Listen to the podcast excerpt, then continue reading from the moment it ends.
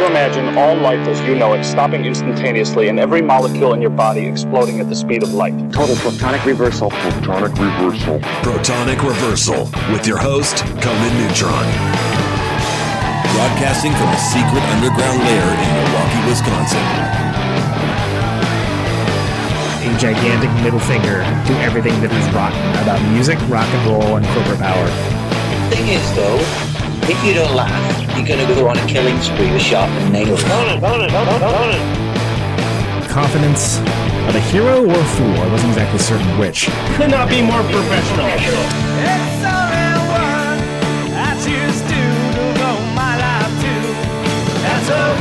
It means something. It means something.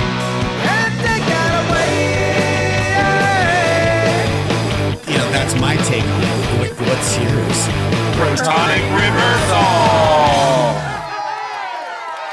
That's like a science thing, right? That's right, that's right, that's right. It is a science thing. It is a science place. It is a scientific fact that we are all up in your face. It is time once again for the one, uh, the only protonic reversal. That's right.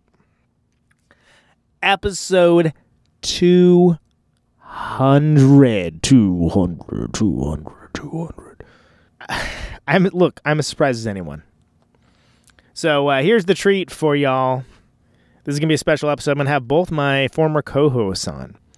But uh, for people that were uh, important to the story of Protonic Reversal, it's Brenna Betts and Josh Davis. So I'm to talk to both of them, talk to them about their remembrances of the show, things along those lines. I'm to do something special at the end. So there's no, you know, Dave Grohl's not coming on. There's to be no uh, marquee value necessarily uh, to this show, but it's important to me to do it. I, I and I think uh, I think it should be a pretty good time. So thank you once again, uh, protonicreversal.com for the archives, patreon.com slash protonicreversal. I promise the next one's going to be less indulgent. I don't know, indulgent the right word, but anyway, thank you very much. Uh, I, I don't I don't take it lightly. Hey, there we are. Cool. Okay, can you hear me? I can. Hold on. Oh sec. my gosh, that's amazing. There's a Les Savy Fav song playing in the background that I don't want to be playing right now, though. So let me turn that off. Well, I have like, there's a lot of chipmunk activity going on behind me, so I didn't hear chipmunk activity. oh, we are very, very active right now. It's, it's, a, it's a classic, classic Brenna Betts situation. High level of chipmunk activity. yeah, they're yeah, it's actually kind of annoying, but I'm guessing it's going to be a big winter, and they're I don't know what the heck they're doing. They're chirping. It's weird. They're, they're having a meeting to convene what the best uh, course of action is going to be. I think they're yeah they're they're discussing their evacuation plan or something. Exactly. There, there's probably a lot of a lot of heated discussion going on in, in chipmonkese. But um, fire California fire jokes. This is uh, this is this is great because this is just like how the show used to be. Just like utter like random like what what's going on like what's happening. Yeah, that's all I remember.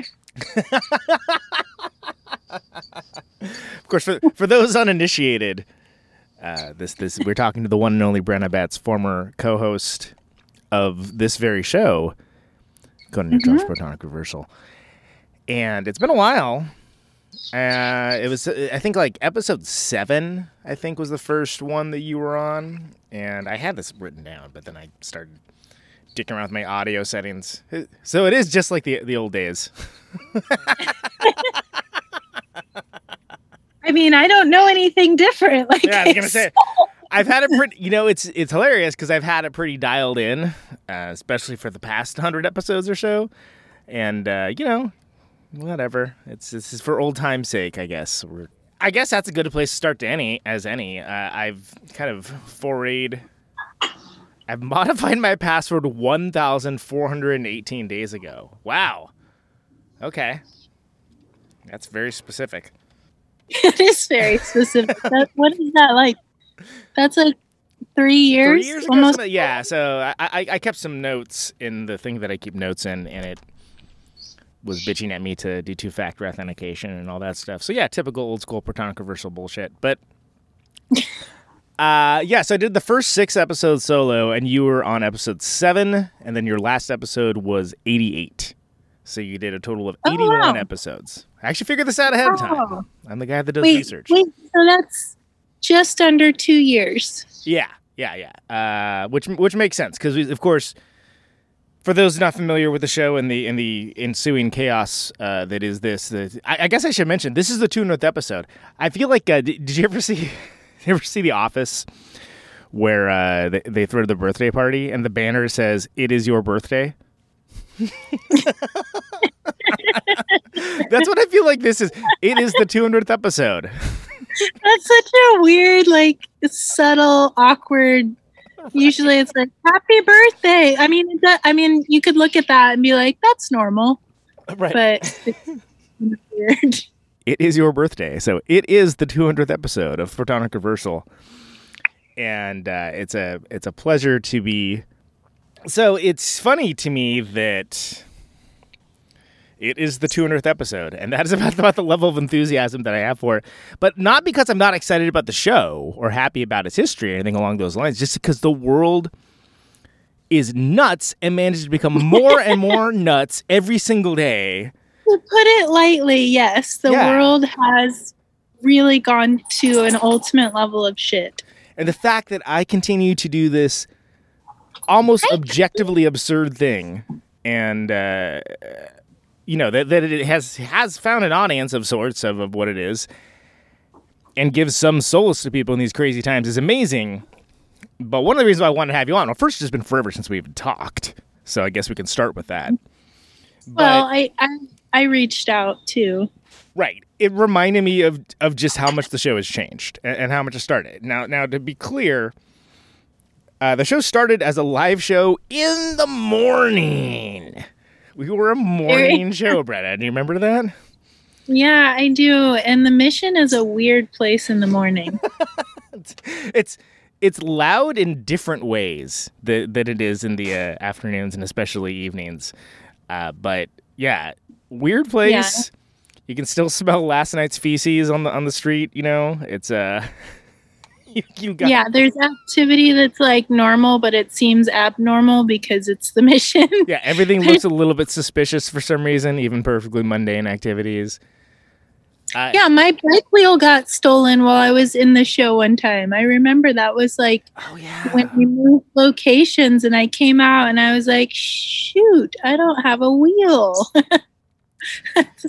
I, it, it blows my mind too that well, first of all, I've always prided myself on doing the show live, but I've always prided my show, myself on that because I think it makes for a different vibe. It makes for a different uh, type of show. Like the fact that there's certainly been some working without a net moments uh, over the years. You know, people maybe say something that they should not have said.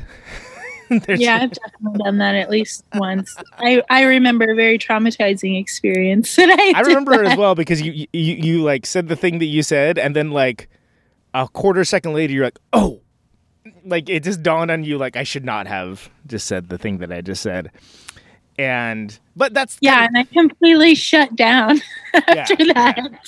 I was like not speaking for the rest of the show. yeah, you you got real quiet about it. But but I mean, for the most part, I think the extemporaneous, seeming nature of the show was well served for the format. I I I. I'm not going to be lie. I hate getting up early, and I hate having to do that again? anything. I I just don't like getting up early at all. Period. Like, oh yeah, and that, that yeah, that was the topic of conversation. like almost all the time and which is which is doubly conjoined by the fact that i hate people bitching about how hard it is to do a radio show. Like i hate it. I hate it. I hate it. I hate it. Like it's a personal pet peeve to be like oh it's so hard to come in and talk in these microphones. No it isn't man. Digging ditches is hard you know? Like really? It's not that hard. Yeah, I mean, right now, like that would be a, an even more invalid statement. But I do remember a lot of like coming into frustration and then everything coming together and being like, whoo, I don't know what's going on. I'm just going to talk. And that was my purpose to help you deal with shit that you're dealing with. And then, Yeah. oh, wait, I can, I can curse, right? That's yeah, yeah, yeah. It's fine. It's it's it's the internet. You can curse. I shouldn't though. But yeah, I do remember a lot of um, flustered getting things ready really quickly right before because there was always some, Moments like, before air. Yeah. Sometimes. there was always something that was unexpected, which is actually kind of really just how life works in almost every situation. I feel like I feel just like, all of a sudden you're like, bam, okay, we're dealing with this. Let's Yeah, get it done. Now we have to get to the real business. I feel like the station that we started on it was especially noticeable because there, there was one specific show in general uh, the night before that would would we'll go and say not be the most diligent in their cleanup process. And uh, yeah. you know it's like it's like really there's there's marijuana seeds in the in the in the board right now. Okay. Uh, and Yeah, actually, I remember you debating like you know s- leaving and doing your own thing and and kind of that being a longer process and I was like you're always frustrated like mm. just And I was. I was always. I was screaming about this, that, and the other. Like I was, you know, it it it it, it blew my mind that like something where everything is just set up and should be ready to go, and it just wasn't. There was always something that was just like, oh, this is out of phase suddenly for no reason, or like this thing isn't working, or that thing isn't working. So it's amazing that with that like chaos theory element of it, like the shows for the most part like went pretty well. I mean, like I, I feel good about all those episodes. I, I feel like for myself early on, when you joined up is kind of when it got good, when it started getting good. The first time it got around, the- first level of getting good, and part of that's just because it's a daunting thing to do a live radio show, and doubly so when you're doing it on your own. So the fact that you yeah were there and you were someone that you would come up with stuff that I've said this before. I can't remember if I've actually told you this or not. Maybe I have. But I'm a guy that I can generally tell what somebody is going to say or some derivation of it, right? Like it's something have I told you this? I can't remember.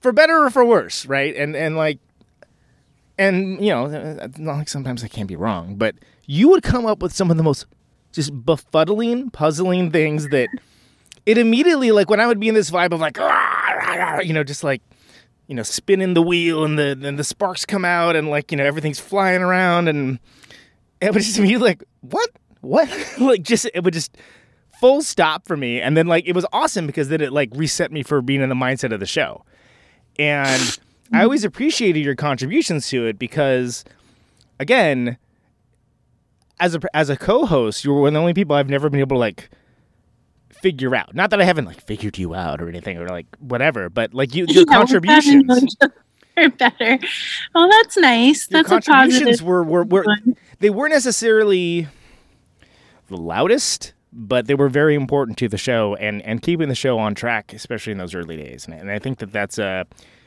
I want to say maybe I told you about that on the last show. I can't remember. you did Okay, yeah you did that's good. I, Yeah, you did say that. We we talked a bit. I, I think after the show about your um, difficulty doing it on your own as well, because we're all indi- in, individually in our own head. Yeah. Well, and it's. I specifically remember an episode of the show where I just it was the first time that I just felt it wasn't good, and this is before you joined up, and I was um. uh, it was it was the Red Fang Big Business Show. Oh yeah, that's where Evan was like, "Why don't you have her on your show?" Yeah, because I was And bitching I- to him about it. I was like, you were complaining. He told me. Well, it's interesting too because he like randomly had an extra ticket, or you gave him an, a, a ticket or something, and he posted on. it was a ticket Facebook. giveaway, actually, if I remember correctly. Oh yeah, it was some like Yeah, yeah. thing. He posted on Facebook, and I just happened to be the first person that responded, and and other people had also responded um, after me because I texted him directly, but people commented on Facebook, and then That's- I remember that. I think I've gone over this before, but I'm not sure. But I, I one of my co like my staff members because I was managing at the time, um, hurt themselves. I think. Mm. I think they either hurt themselves or they were sick and called in. But I think someone hurt themselves, and they had to go home. And I ended up working like a crazy 12 hour day or something. Mhm. And so I was like, today sucks. And then that ticket came through, and I was like, oh my gosh, this makes my day so much better. And then Evan, I, we were hanging out, and I had been drinking whiskey, which I don't do very often now, but it definitely is like a next level fire water thing. and Yeah. Evan was, and I think I was just being extra entertaining because I had had such a bad day. And I was trying to like pull myself out of it, which is a technique I, c- I could implore a little bit more nowadays. I I've gotten older, so I don't like pull myself out of things as easily as as it happens as we age. Um, but yeah. I remember I remember that from my end being like Evan being like Conan why don't you like have her on your show or something that was funny um because to him it made sense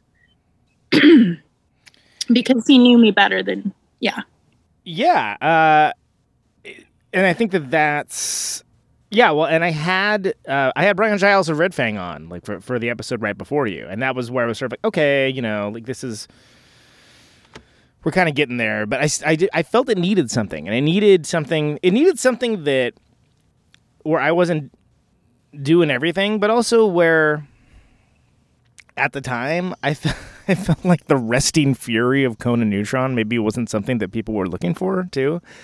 the rustic fury that's an interesting um description That's kind of where I felt like I was at the time, and and half of that was just frustration of like things that should be working not working. You know what I mean? Like it's just like, oh, this should work and it does not. I mean, you're a very thorough person too, and like to be around other people that are not as thorough. I can see that. Charitably really- not as thorough. Yes. I, I mean, I I don't have the same knowledge that you do of the way things should be in that situation.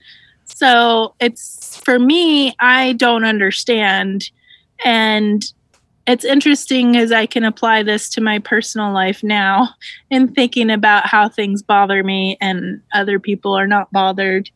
But to me, I was like, Conan is upset. How do I make this better? I don't know how to help because I don't, I literally know nothing about all this audio stuff and computer things and stuff that you do for a living. Yeah. And clearly, other people don't value in the same manner. And yeah, was I think I think a lot of the stuff I do isn't valued in the same manner, frankly. But uh, I get yeah, the gist of what you're that's also inherent to your personality. yeah. I mean, remember we went to I've got we that big raccoon energy, you know. big raccoon energy. Uh, oh well, I don't know. I mean, maybe Well, because they have an Uh, attitude, you know, they're they're tenacious, they're but they too. and they're and they're they're lovable, they're tenacious, but also they got a bit of an attitude, and they're gonna get in that trash. You know, Yeah, and they also wash all their food before Yeah. they. They're very meticulous in their way. They have their they got a, they got a code. Raccoons. Yeah, I actually a group of raccoons broke into my house when I lived in Florida and like raided everything, and I really thought that it was my drunk roommates. I was like, man, they really like really were on one tonight because it was around 2 a.m. I thought they were coming home from the bar, and I was like, this is just reckless. I'm gonna go back to sleep. And then I got up in the morning and I was like, like everything in the fridge had been pulled out and all the trash and uh, like the back door was open like everything had been pulled out of the cupboards. I was like man this is wild. I was like Some oh. rager. this is some very motivated raccoons. Um I was just gonna say it reminded me of going to New York and having that um, Oh, when- launch. Of, when we launched Radio Nope. Yeah, of course. That that's that's. That's ah, that's right. That was the, the the beginning of of the station. And Yeah. uh, yeah, we we launched, we went to, we both went on live from the barrage, and it was incredibly chaotic, uh, more so than normal. and it was very stressful for me. And I remember listening to that little bits on the on the airplane, and it made me feel like I am like the most annoying, naggy mom personality ever. because they were all like ganging up on you, and I was like, "You guys, stop! You have to let people talk. Wait your turn to talk." And I was a little bit tipsy at that point because it was also my birthday, I think. Yeah, and yeah. I was like. That's uh, I think. Well, I think to be fair, I think most people were pretty tipsy for that show. But uh, yeah, th- and that was the launch. That was the launch of Radio Nope. Was was that show, which which is practically unlistenable. Uh, it was a lot of like just being mean to each other which now i understand that that's how men interact with each other and i'm Uh, like why it's, how, it's how some men interact with each other. yeah i i see it very commonly it's not all men but i definitely have seen that like Hashtag not all men. i'm not trying to be sexist but i've involved i've like observed that kind of like picking on each other where i'm like damn if my if my gal friends did that to me i would be like you're a bitch i don't want to be your friend It's very much a. It, it's kind of a New Yorkie. New Yorkie. And look, check out my New Yorkie. It's it's delightful. so cute and tiny so well behaved. Uh, it's kind of a New York style of humor, uh, for sure. I associate it more with New York. Let's put it that way. And they do what they do really well, and I, I, I really respect it. It's it's just it's it was a lot, and I, I do remember that that wasn't a very enjoyable experience, frankly. Uh, for me, I, I've since been back on, and you know, I, I love those guys. I think they run a great show, and I think it's actually gotten better, way better, and far less chaotic. And their their audience has grown because of it. But yeah, that was that was. eh, But the whole point the Radio Nope in the first place is I was just sick of the shenanigans and the BS, and I was like, what if we took the things? I think I applied that. I think it's a Harley Davidson thing. The uh, uh, it's hard to fly with eagles when you're riding with turkeys. wow that's a sick burn And I don't feel that way about everyone at the old station at all. In fact, I thought there were some shows were like rather good, but I mean, let's be clear. So yeah, that, that's how Radio Nope ended up coming to be, and it was sort of like, well, why don't we all get together and and do this? And I feel like I feel like Protonic Reversal got better when it was on Radio Nope. Once I was out of that situation, and I say that as some of the setups were incredibly ramshackle and uh, falling apart at the seams in a different way, a new and exciting way. but I feel like we made a lot of really good episodes. You know, I was, I was just for the hell of it, like looking back at some of them, and I was like, well, yeah, that, those were you know those were good episodes. Those those are really cool. And it's not that we didn't do some other great episodes at the um at, at the old station as well. But I mean, there's some good stuff there, man. It's like it's this is this was good radio slash podcasting. Uh, did you have any episodes that you particularly liked or remember after these um many years? yeah i mean it's been four years It's, it's so been a while. it's um there's a blur and i still like randomly will be like oh yeah we that radio i interviewed so and so on this radio this radio show. Steve Albini. yeah and like people be like radio show what yeah. And then- Huh? Huh? well yeah i mean and now um i will get to your questions a little off topic but i've Okay. been listening to podcasts more because Mm. i'm unemployed and Turns out a lot of people are doing that. Yeah. Yeah, it's not by choice. Trust me. I legally cannot do my job and my business closed because I'm a massage therapist and, you know, disease and COVID don't mix well with massage. I've been listening to podcasts a lot on a recent road trip I went on and I was like, wow, you know, this is really cool to like hear a human voice and feel connected to them Yes. and like Yes. not even in just like a specific like um, my boyfriend's cousin does a really cool podcast about american folk music in appalachia Mhm. and he does like storytelling with that and Mm-hmm. so there's not like banter it's him um Hey, you know, does- you know what your Appalachian podcast could use? More banter. yeah no it's actually it's really well done not to plug but it's called american song songcatcher he does like the history of different blues and folk musicians Sure, sure. Yeah. like Mississippi John Hurt and stuff like that scene. And it's storytelling. Like he's telling their life story, which it, it should not include too much fun comments or random things. But I've been listening. Awooga, awooga. yeah. No, that would be weird and inappropriate when considering, you know, blind Willie Johnson or whatever. You Here know, comes different- the ranch cannon. You know. yeah. But when I was on my road trip and listening to people banter, I listened to a couple podcasts that are done by comedians. My favorite murder is one that's like it's a true crime story, but they're comedians, so there is some kind of like banter with the two Right. and like their stories aren't funny, but they do include some funny things. Yeah. I- I Situationally like- hilarious, maybe. Yeah. yeah and they connect it with how like they you know how that affects them personally and what they think and and their life and stuff and um i felt like i knew them after listening to it for hours Yeah. and driving and i had you know and i was it probably i decided i couldn't do true crime after dark but i also listened to like a comedy a comedian podcast that's like wacky news things you'd never know. And so, with the music side of this podcast situation, I feel like people, you know, they get to know you just through listening to you talk about something that you love.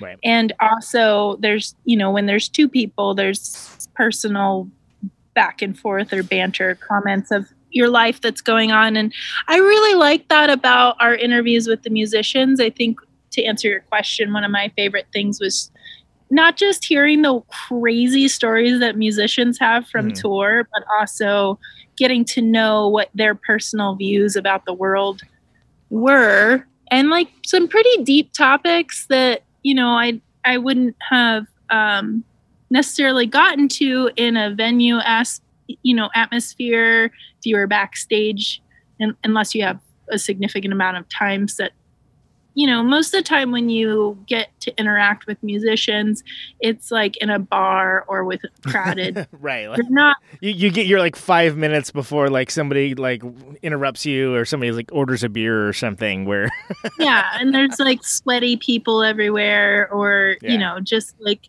it's not it's not as like intimate. It's can be intimate in a stage setting but you don't get to know much about what like what they think or who they are and that so that i really enjoyed you know because you're more like musically minded and technical in the way things are done and you could bring those questions in I am just a more like philosophical or like big thinking person about society and I find that stuff interesting. So I talk to people about it all the time and getting to talk to people musicians or different people in all walks of life is really interesting.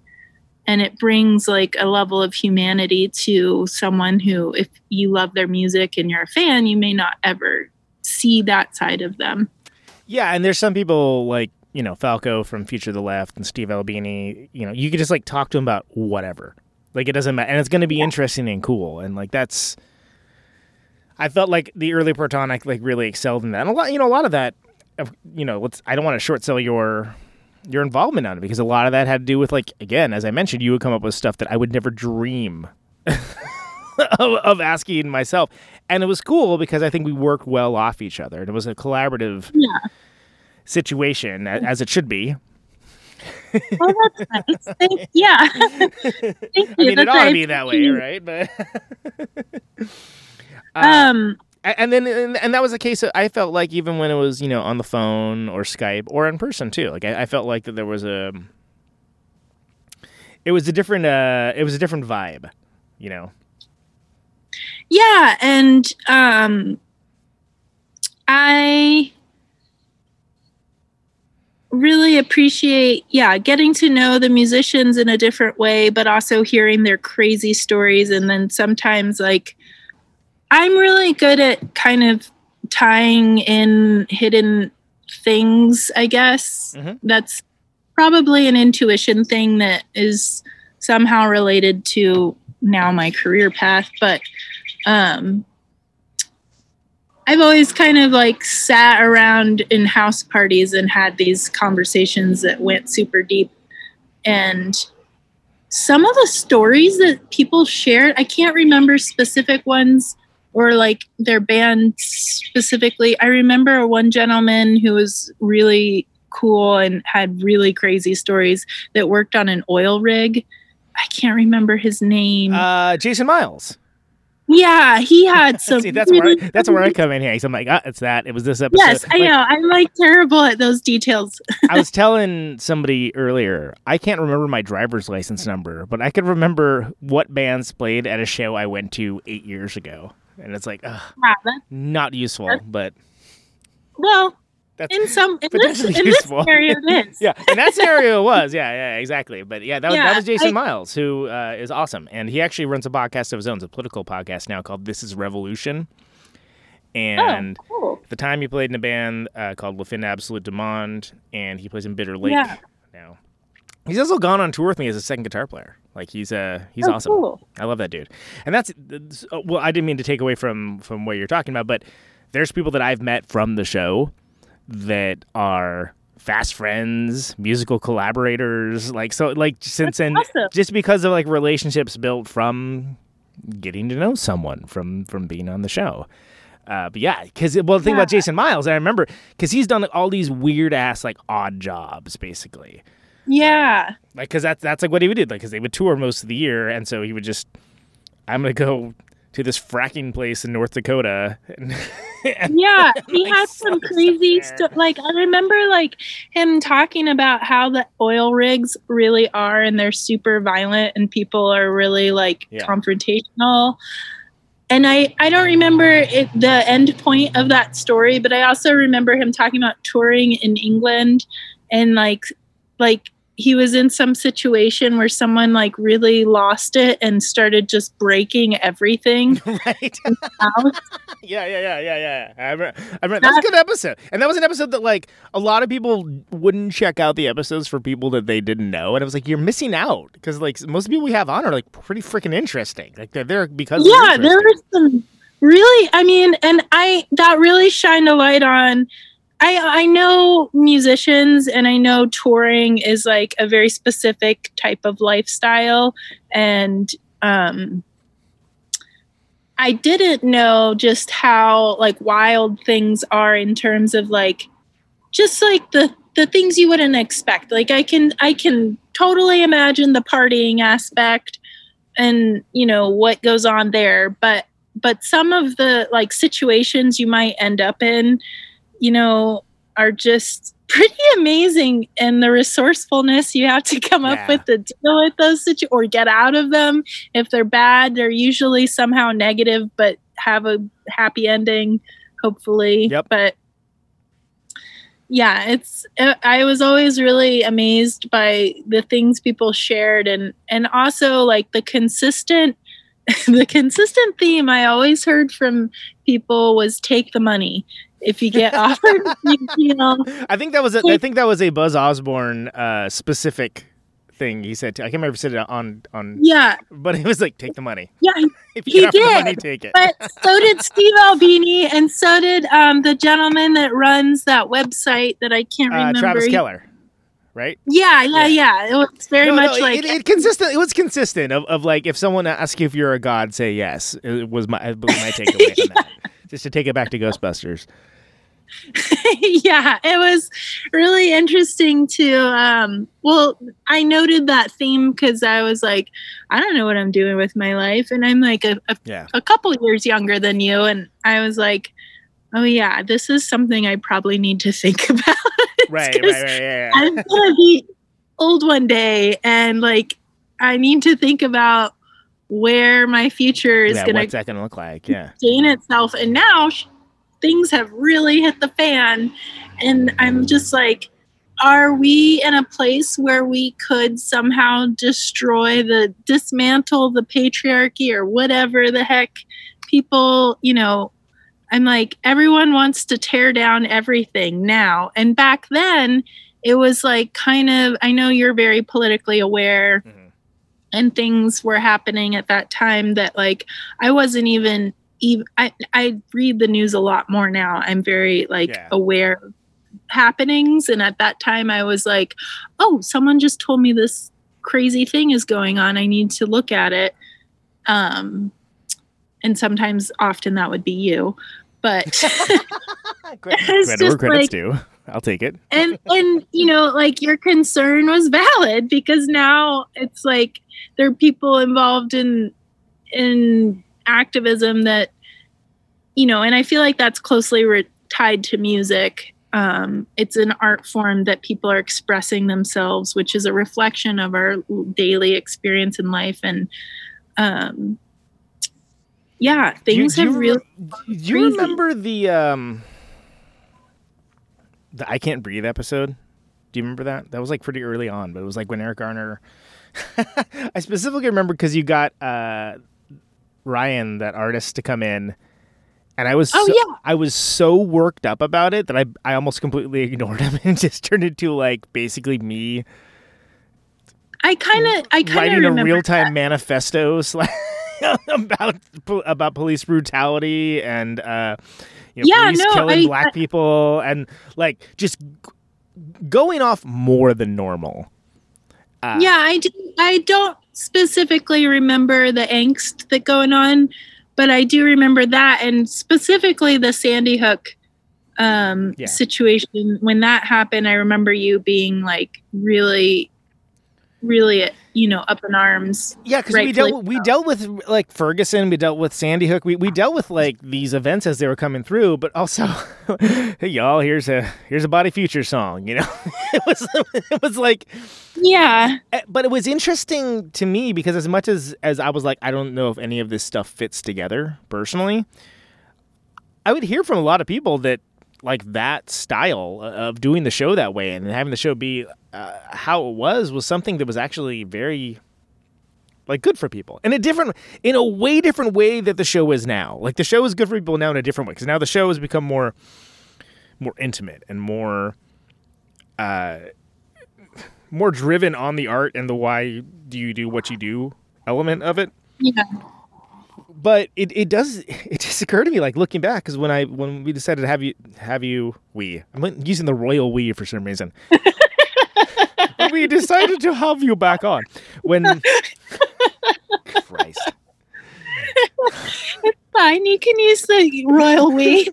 I I started thinking the things I, I I was thinking about was was the epiphanies that kind of still stick with me like Rey Washam from Scratch Acid and Ministry and whatnot uh, talking about like the moment where he was like I'm done. I'm done playing music. Like and it was filling in for Jason Schwartzman in Phantom Planet and being like what am I doing? yeah.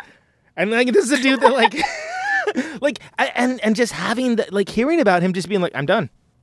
No, I'm done with this now. And but like having be like this dude is like oh we're a drummer's drummer, a world class musician, has been in these amazing bands.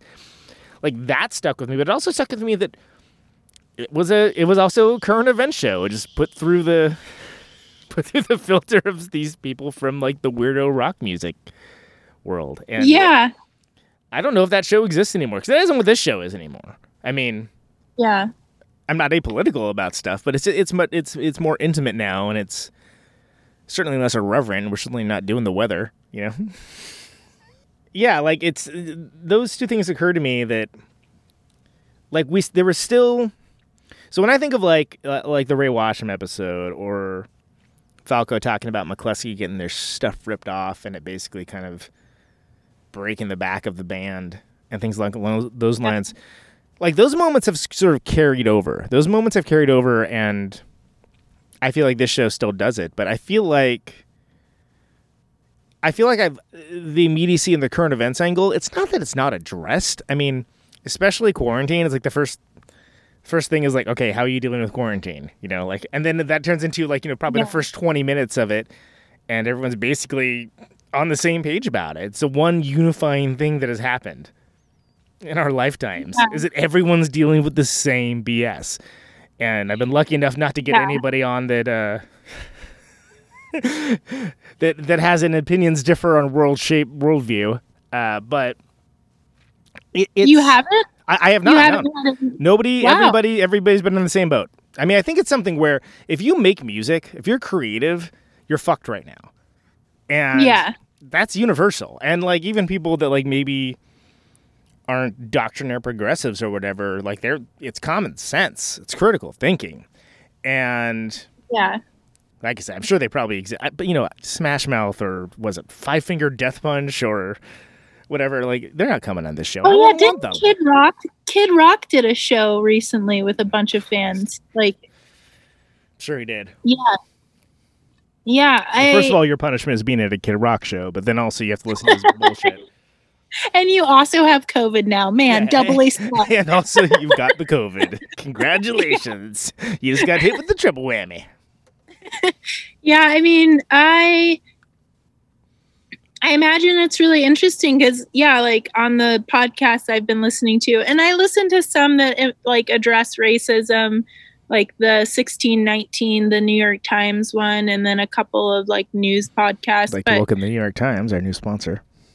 well, I I mean, it's really well done. I don't know if you've heard it, but it is. It, it's not like Hey, you heard of this thing called the New York Times? It's, Yeah. it's all the No. ah, people are loving it more and more. It's a credible story. That's all I'm okay, saying. all right, all right, all right. I'll, I'll but no, I mean they've all been talking about like quarantine and having breakdowns, and Yeah. now most of them are in therapy and mention that, which I will be on that tip soon, as soon as I can find somebody that will see me for free. But Yeah. um, it's yeah, it's like this is un like so the mandate California mandated the shutdown first. Yeah. It happened on my birthday Okay. and I, I had all these plans and I had called double called and been like reservations. I have reservations and they happen to be in Nevada because I live on the state line. And I was like, just checking, how are you guys doing over there? Because, you know, things are shutting down here. I don't have a job now. And they're like, what? Yeah, we're open, whatever. And then they call me like on the day and they're like, sorry, we have to cancel your reservations. I'm like, I knew it. And then my boyfriend's like, What do you want to do now? And I'm like, I cannot comprehend what I want to do Yeah, yeah, right yeah. now. I was- literally cannot think of this now. Yeah, Like, exactly. I am going to cry just because you asked that question. But it was also like snowing a bunch here, and like all these people came to ski, and then all the resorts shut down. It was like a freaking poop show in Tahoe. They took all our groceries and went back to San Francisco. right, right, right. And then we're like, we got to get out of here. We got to leave. So we like went to this tiny little lake place. And I, for one evening, we went to a friend's house together, like just like we'd all been alone for weeks and got, you know, had our little party time, got drunk and forgot about everything for a Mm, few mm. hours. yeah, yeah. And, Possible. and then you know and i mean this was five months ago. Yeah. and so and even now it's still incomprehensible. But at that time i like i i was like well at least i'm not alone in this situation. There Yeah. are millions of other people who are also dealing with this tragedy. And so and i'm not even affected horribly. And i have the privilege of like living in this beautiful place and you know having support and people that support me they're obviously much more tragedy than i'm experiencing. But wrapping my brain around the situation the larger and as a- situation. sure. Yeah, yeah, yeah. as a musician i'm sure like yeah you're kind of screwed. Like there's really no getting around. And every, and everyone is. Yeah. A- and that's so what what i you know people have been asking me you know how are you holding up? And i'm like terrible but a lot better than most is usually how i've been asking uh, answering because the, Yeah. it's it's true it's you know I'm not well at all but i'm I, I i'm gainfully employed i got that going for me you know i've lost two friends and musical collaborators in the last six months uh, you know, Yeah. there's been like other death and tragedy. There's a per- bunch of personal stuff I don't even want to get into, but like doing better than most. You know, I don't have to live on unemployment because everyone just like let let's let the ball drop. Ah, whatever. That doesn't matter. You know, and and yeah and I don't know, like, and it's it's am I doing great? No, but you know, doing this shows is basically kept me sane, especially for that like six month period where six month six month, Jesus, six week period where I was unemployed, couldn't tour, couldn't practice, couldn't, and also couldn't write. I was for the first time in uh, I don't know five years, couldn't write music, couldn't do any of it. I just was blocked, and part of it was just I was so angry. I think, but Yeah. anxiety, anger, frustration, like whatever. Uh, Yeah. And I was like, wow, I wonder if that's ever going to come back. Oh, well, something else to worry about, you know? And about the only thing that kept me, you know, getting up the next morning to do stuff was this show. Wow, that's amazing. And, and that's why I stepped up to doing episodes like almost every day. And what I found, well, first of all, everyone was home. So all these people that like, I don't have time for podcasts. Well, you got time now, motherfucker. And and that they, through the, like bullshit. I'm calling bullshit. yeah, I'm calling. bu- Oh yeah, you busy? What the fuck you busy with? Gilmore Girls? Come on, get the fuck on. Listen to this shit. and uh, no, what I, what I found though is that that people were were also finding the show is like an anchor, uh, something to anchor them down. To hear and to hear people that you know, a lot of cases of musicians that they like or respect, but just hear other people in the same boat, even people that they consider like a big deal or whatever. Like, no, everyone's like low grade freaking the fuck out right now. And like, if they're not, like, you know, they're just, they, okay, how are they dealing with? it? Okay, they're dealing with this. And so that kind of has led to this, I don't know, fourth wave of people finding the show. And oh, cool. That's been cool. And yeah, it's it's you know, it's not something I take lightly. Like the show has its has always had its worldview, but it's it's kind of like hit a little harder, I think, just because of that. And and like again, I don't take it lightly because, man, I wasn't in a good place either. like I literally, this is this was like this was my life raft. This was my like single plank of wood that I was like floating in the ocean with. Was this show? Wow.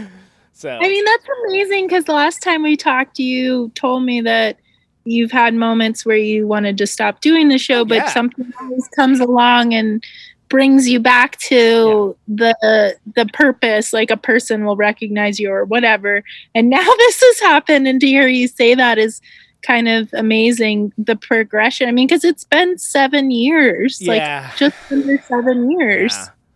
Yeah, it used to be more Eh. like a letter in a bottle situation. Like someone would, yeah, again, I would, I would be just about ready to quit, and someone would just send a nice email of like, "Hey, I just want to let you know how much I like the show. Thanks." It's like, oh, okay, there is someone listening. Yeah. Because it's such a passive medium. You're throwing stuff out into the void, is what it feels like. You're throwing it out in the void, yeah and it's Yeah. understandable. You can get in your head about it, and I do. Don't worry. Yeah. but yeah, I'm sure. I, there's no way you couldn't. But right now, yeah, having a purpose is so huge. I mean, it's just having something like I have been experiencing that anger as well. And I'm not usually an angry person. I generally like, you know, struggle with self esteem, but I, I have been feeling terrible for a long time, for longer than quarantine, but like specifically right now, yeah. like my, I'm just like, and my life is not bad. I have a boyfriend who's very supportive and kind, and I live in one of the most beautiful places in the yeah, country. it's okay. Yeah. I go I go swim like I live like a mile up a mountain from the lake and I have this nice house. We moved we moved 3 weeks before the lockdown happened and I'm so glad that we have like roommates now because we were alone before and we get to interact with people but still all this stuff comes up and it's i think it's just like we're so used to everything functioning in a certain way and now it has been completely torn down maybe for the best who knows what life will look like when things Yeah. resume this is going to last for a long time yeah. um, I basically had I like I've been on unemployment and I was trying to deal with a claim mistake that I had and I spoke to a man working for our congressperson to help people get through like the unemployment process because it's you know it's a political thing It is. so Yeah. unfortunately, but he was a very, very sweet man. And I was talking to him briefly because my he was not able to fix my situation, but he basically was like, Yeah, um, everything in your area because of the tourism factor is going to be really challenging for a long time. Um, it's not going to go away, and you probably should find a different job. And I was like, Woof. What? yeah, that's I was just like, harsh Um, joke, as they say in the biz. Yeah, I mean, there are hundreds of thousands of millions of people in Tahoe right now. Like, I can tell you, it's so smoky that you, I, this is the first day because it rained last night. I've been able to be outside without getting sick Yeah, because it's been, it's been like oppressively smoky here for like five days. yeah, yeah. And there are still thousands of people out with no masks, just like wandering about, coughing on each other, licking their face. It's like, Goddamn what are you. Yeah, exactly. we are in a pandemic. Why are you licking that person's eyeball? But like, like seriously. For luck. And so to see that and be like, I'm unemployed and like I can't, you know, I'm I'm trying to I'm enjoying the land as well. I should but get some employment as an eyeball licker. Apparently, it's all the rage. Yeah, I know. I should just be like, I'm an ophthalmologist. Here, come here. I've got a very specific set of skills. I am here to help you. no, I mean, but but seriously, like it's hard to hear a government official be like, "You should work for the county," and I'm like, I just I just paid off my student loan. I just Yeah, paid yeah. ten thousand dollars to like have a license and like work in a certain industry, and now I'm like. Uh, I don't know. Uh, maybe. Uh, what am I? What? I- guess I could work at the post office. Uh, I could be a librarian. Right, right. and there are so many people that have it so much worse off. Like it's just it's hard for everyone to be in this situation where we're like, what is going on? What am I? Yeah, all the uncertainty. Yeah. Well, yeah, and like people ha- are under a microscope. They're able. We have the time and energy to pick apart things that don't need picking apart. Dude, yes. Okay, so I'm gonna give you. I'm gonna. I'm gonna hijack this conversation for a second to tell you a story do. of something yesterday, which is to say Please that do. For the first time since we canceled our U.S. store in, in March that we got through two dates of, I got back together in a room with Tony and with two of the other guys that, that play in the live band to play, just for the sake of playing, because I literally haven't turned on an amplifier in almost six months. Wow. And I was like, okay, I'm in a bad head state right now. Like I've lost friends. You know, the world is a endless hellfire, etc. Yeah. Seriously, like uh, really. And the practice space that we, we went to is in Kenosha, Wisconsin, and it's it's uh, which is Tony's uh, practice space, and it's huge. It's like you can like six feet nothing. Like there's like twelve feet between everyone. Like it's it's, it's safe. Uh, that was great. That was awesome. That was very therapeutic. That actually made me feel like a lot better about the world and everything. It's kind of like I I I made it akin to someone who's lost a limb suddenly having it come back is what it felt like to me, or what I would mm-hmm. imagine that would that fantastical scenario be like. And then This reminded me of the guy who grew a penis on his arm for four years.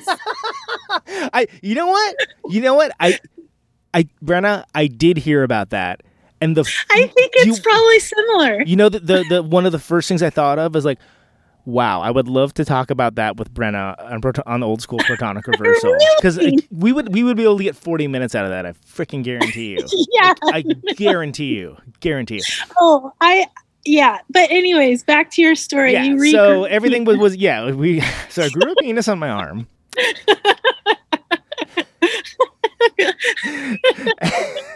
I'm thinking to myself, I got this penis in my arm. What am I gonna do with all these extra peni?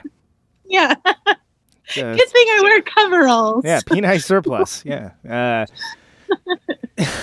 so I get home and I find out that an unarmed black man was shot in the back at almost seven times after breaking up a fight between two people. And in his car was his three children. And this happened about a mile and a half from the practice space at the exact time that we were Oh, playing. really? Yeah. Wow. So it was like it's like one of those things like like oh you feel okay about stuff fuck you you know like here's Yeah. here's, here's the world like curb stomping you know Yeah. any good feelings that, that you might have had because how are you going to like feel good about something that flippant when it's like oh yeah lest we forget like this is this is the world we live in is a flaming skull flying around the room screeching at top volume at all times and How did you find out about that? Like, was it on your Instagram feed? it was or- it was in the news uh and Oh, yeah. actually i think tony might have told me for i can't but like it's it was multiple sources and it's yeah, it's still in the news. it's heavy you know and Yeah. it's it's but it's not new and it's and and, and you know what i i was thinking about it, it was like that reminds me of like ferguson and the episode Yeah. we did where i literally like you know the poor bastard that came in to talk about his art and i just was like nope we're talking about this I did. i just It's railroaded him and. It's okay. He's really he's really um, self-centered, so it's probably better to have. it was just like i just want to talk about my art like nope you, like you talk about your art every day in every situation. so talking about something different here son I mean, he's politically aware as well, so I Yeah, think yeah, it's yeah. probably healthy for a, a direction to be shifted. But that's crazy that that was a mile and a half from where you were was- at. Well, and JB, who frequently, and again, it's one only one of the many live versions of Conan Neutron: The Secret Friends. He plays drums, and he happens to be a black man. And I rem- I remember we were st- we're standing outside, just kind of like talking about the news of the day, like afterwards. Like he was ready to drive away, I was ready to drive away. And I remember just feeling like kind of extra anxious for some reason. Like I don't know why. Like I kept like kind of like eyeing every car that came by, and I, I couldn't quite put my finger on it. And the fact that it's Kenosha, and Kenosha is a little bit like I'm trying to think what an analog would be. Fresno or something. Like culturally just not metropolitan. Let's put it that way. It's very white. Very white, very uh, you know, it, it, it used to it, they did auto manufacturing there before that was all shipped overseas, but it's that's gone, so there's it's impoverished. Anyway, point of fact is that it, it just reminded me of, of just the ubiquity of the flaming, shrieking skull of doom that flies around the room in all of our houses these days. That is like um true and horrible, but also like kind of a funny image. But I mean, you can. I just see it and now kind of on like the on the scene reporter, getting- flaming, shrieking skull. but like in a way that's kind of I don't know. Um at a point I'm imagining it getting tired and being like the annoying chipmunks that are behind me, but or, or, or it starts half-assing it. It's being like, ah, you're not Yeah. even putting your effort into it. That's barely a shriek at all. I know. It's I'm really just, I'm just so tired. I know. I mean like really can we stop I've been this, doing this for seven months. trope? Yeah, I'm tired of this trope. I've had enough. But like Updated my LinkedIn. Yeah. I think uh, somebody wants to recruit me for a pyramid scheme. I'm thinking that might be better than what I got. I don't know. this is the skull speaking, not me. Yeah, no, no, clearly, clearly. I mean, the skull is like honestly, you can't ignore it. But when it half half asses it, I'm just like, oh, what? Like, Yeah, like, are you really a shrieking flaming skull, or, super unprofessional. or are you a complaining flaming skull? Boom. yeah, like meh. well, I mean, it's interesting that you brought that up because earlier my friend messaged me and was like, "Hey, don't watch that video. I, I feel like it's too much for you right now." lot.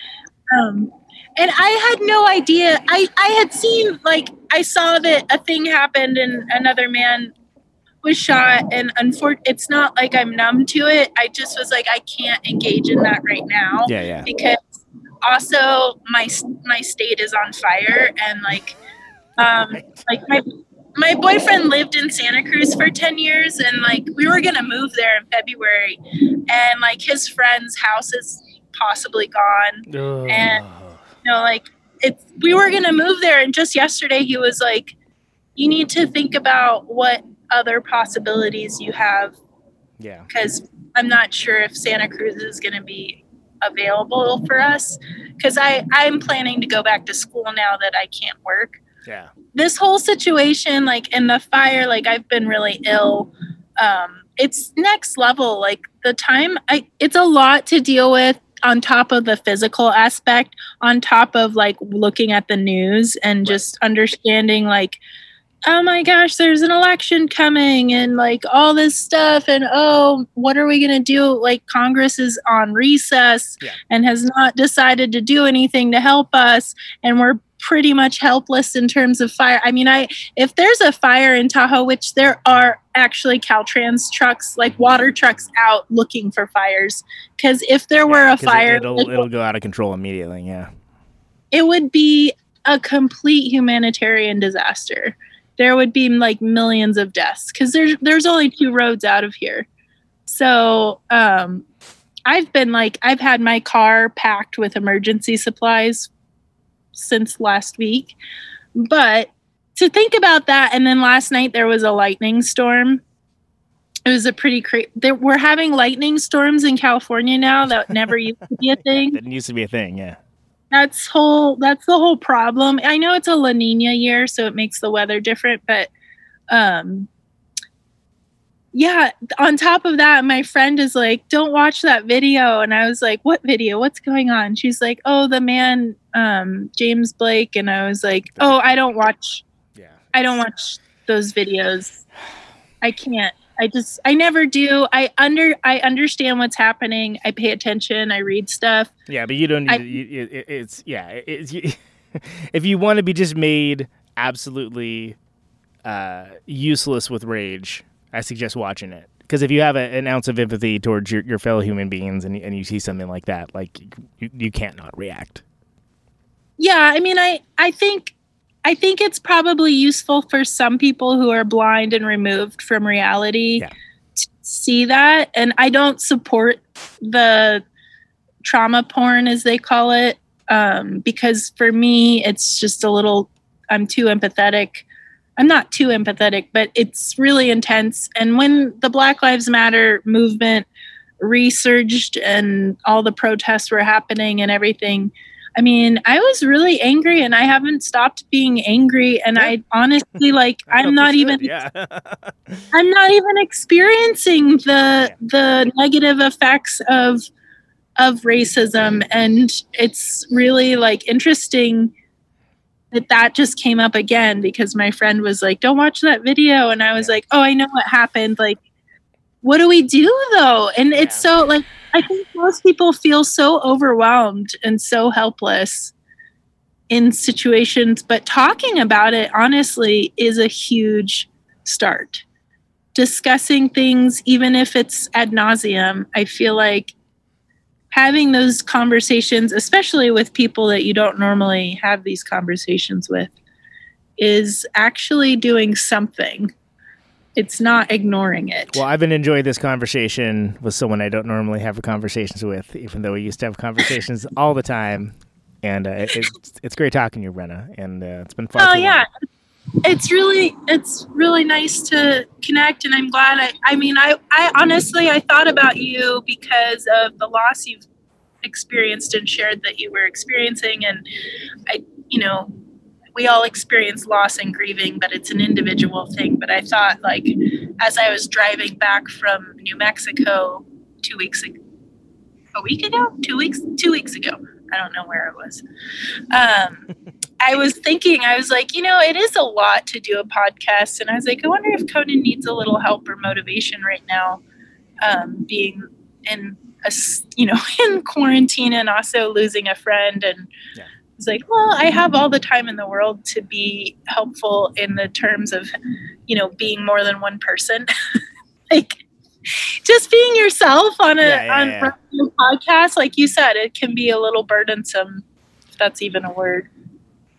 I, I believe it is, and, and it can, and yeah, you know, it, it's good. And I don't know. We, we should talk. We should talk. Like it's it's. uh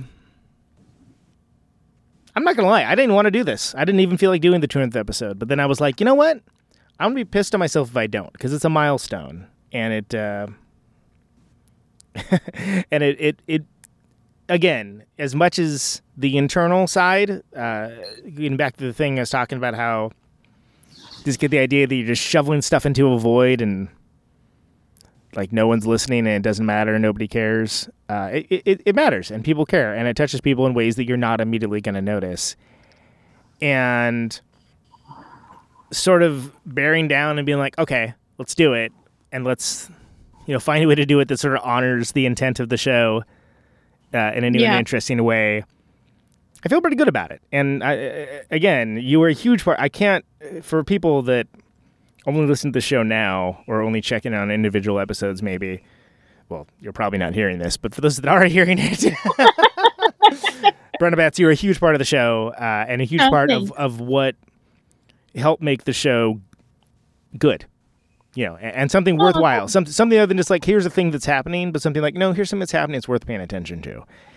And I always enjoyed uh, doing the show with you. And I don't know, technology seems to be the case. We could probably do it again, I guess. So, you know, that's that's a whole separate conversation. Uh, but yeah, it, it's great talking to you. Do you have any just before I let you go? Do you have any uh, remembrances or uh, kind of maybe amusing or funny moments for the listening audience of your days in protonic reversal? Um, I do. I have like some inside information that's kind of funny, but also like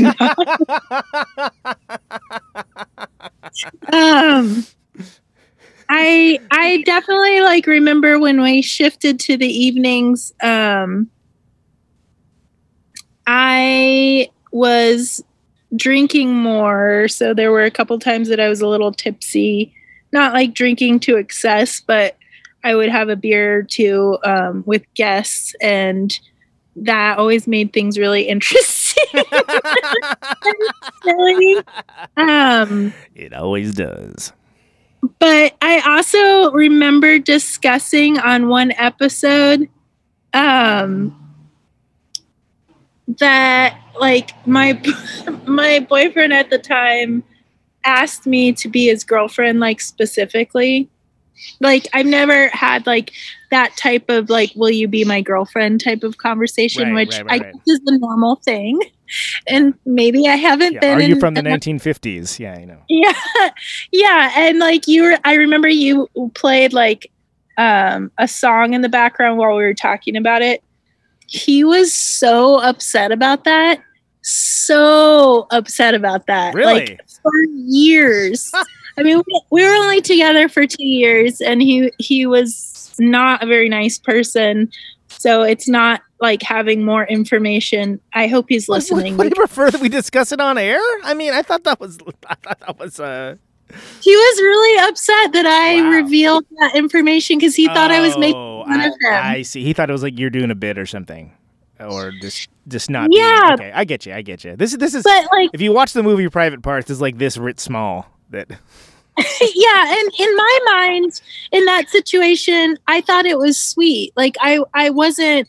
I, I didn't think anything negative of him or the Yeah, fact yeah. that he asked or anything um at all like i i actually like was like oh this is nice like i've never really experienced this before yeah, yeah. but he, he thought i was making fun of him and Oh, that's a bummer. um that's um i i like that's indicative of his personality and there were other issues as well and i'm glad that i don't have to worry about that now but it's kind of funny to think of now like what like three years later you Yeah. know i think of that sometimes and how ridiculous that was to me to Yeah. hear him be like why did you do that i'm like he was really mad like really upset with me and i was like i had like i don't even comprehend and that's the thing about people it's like we're all different creatures Yeah, yeah. with different boundaries and i just didn't know but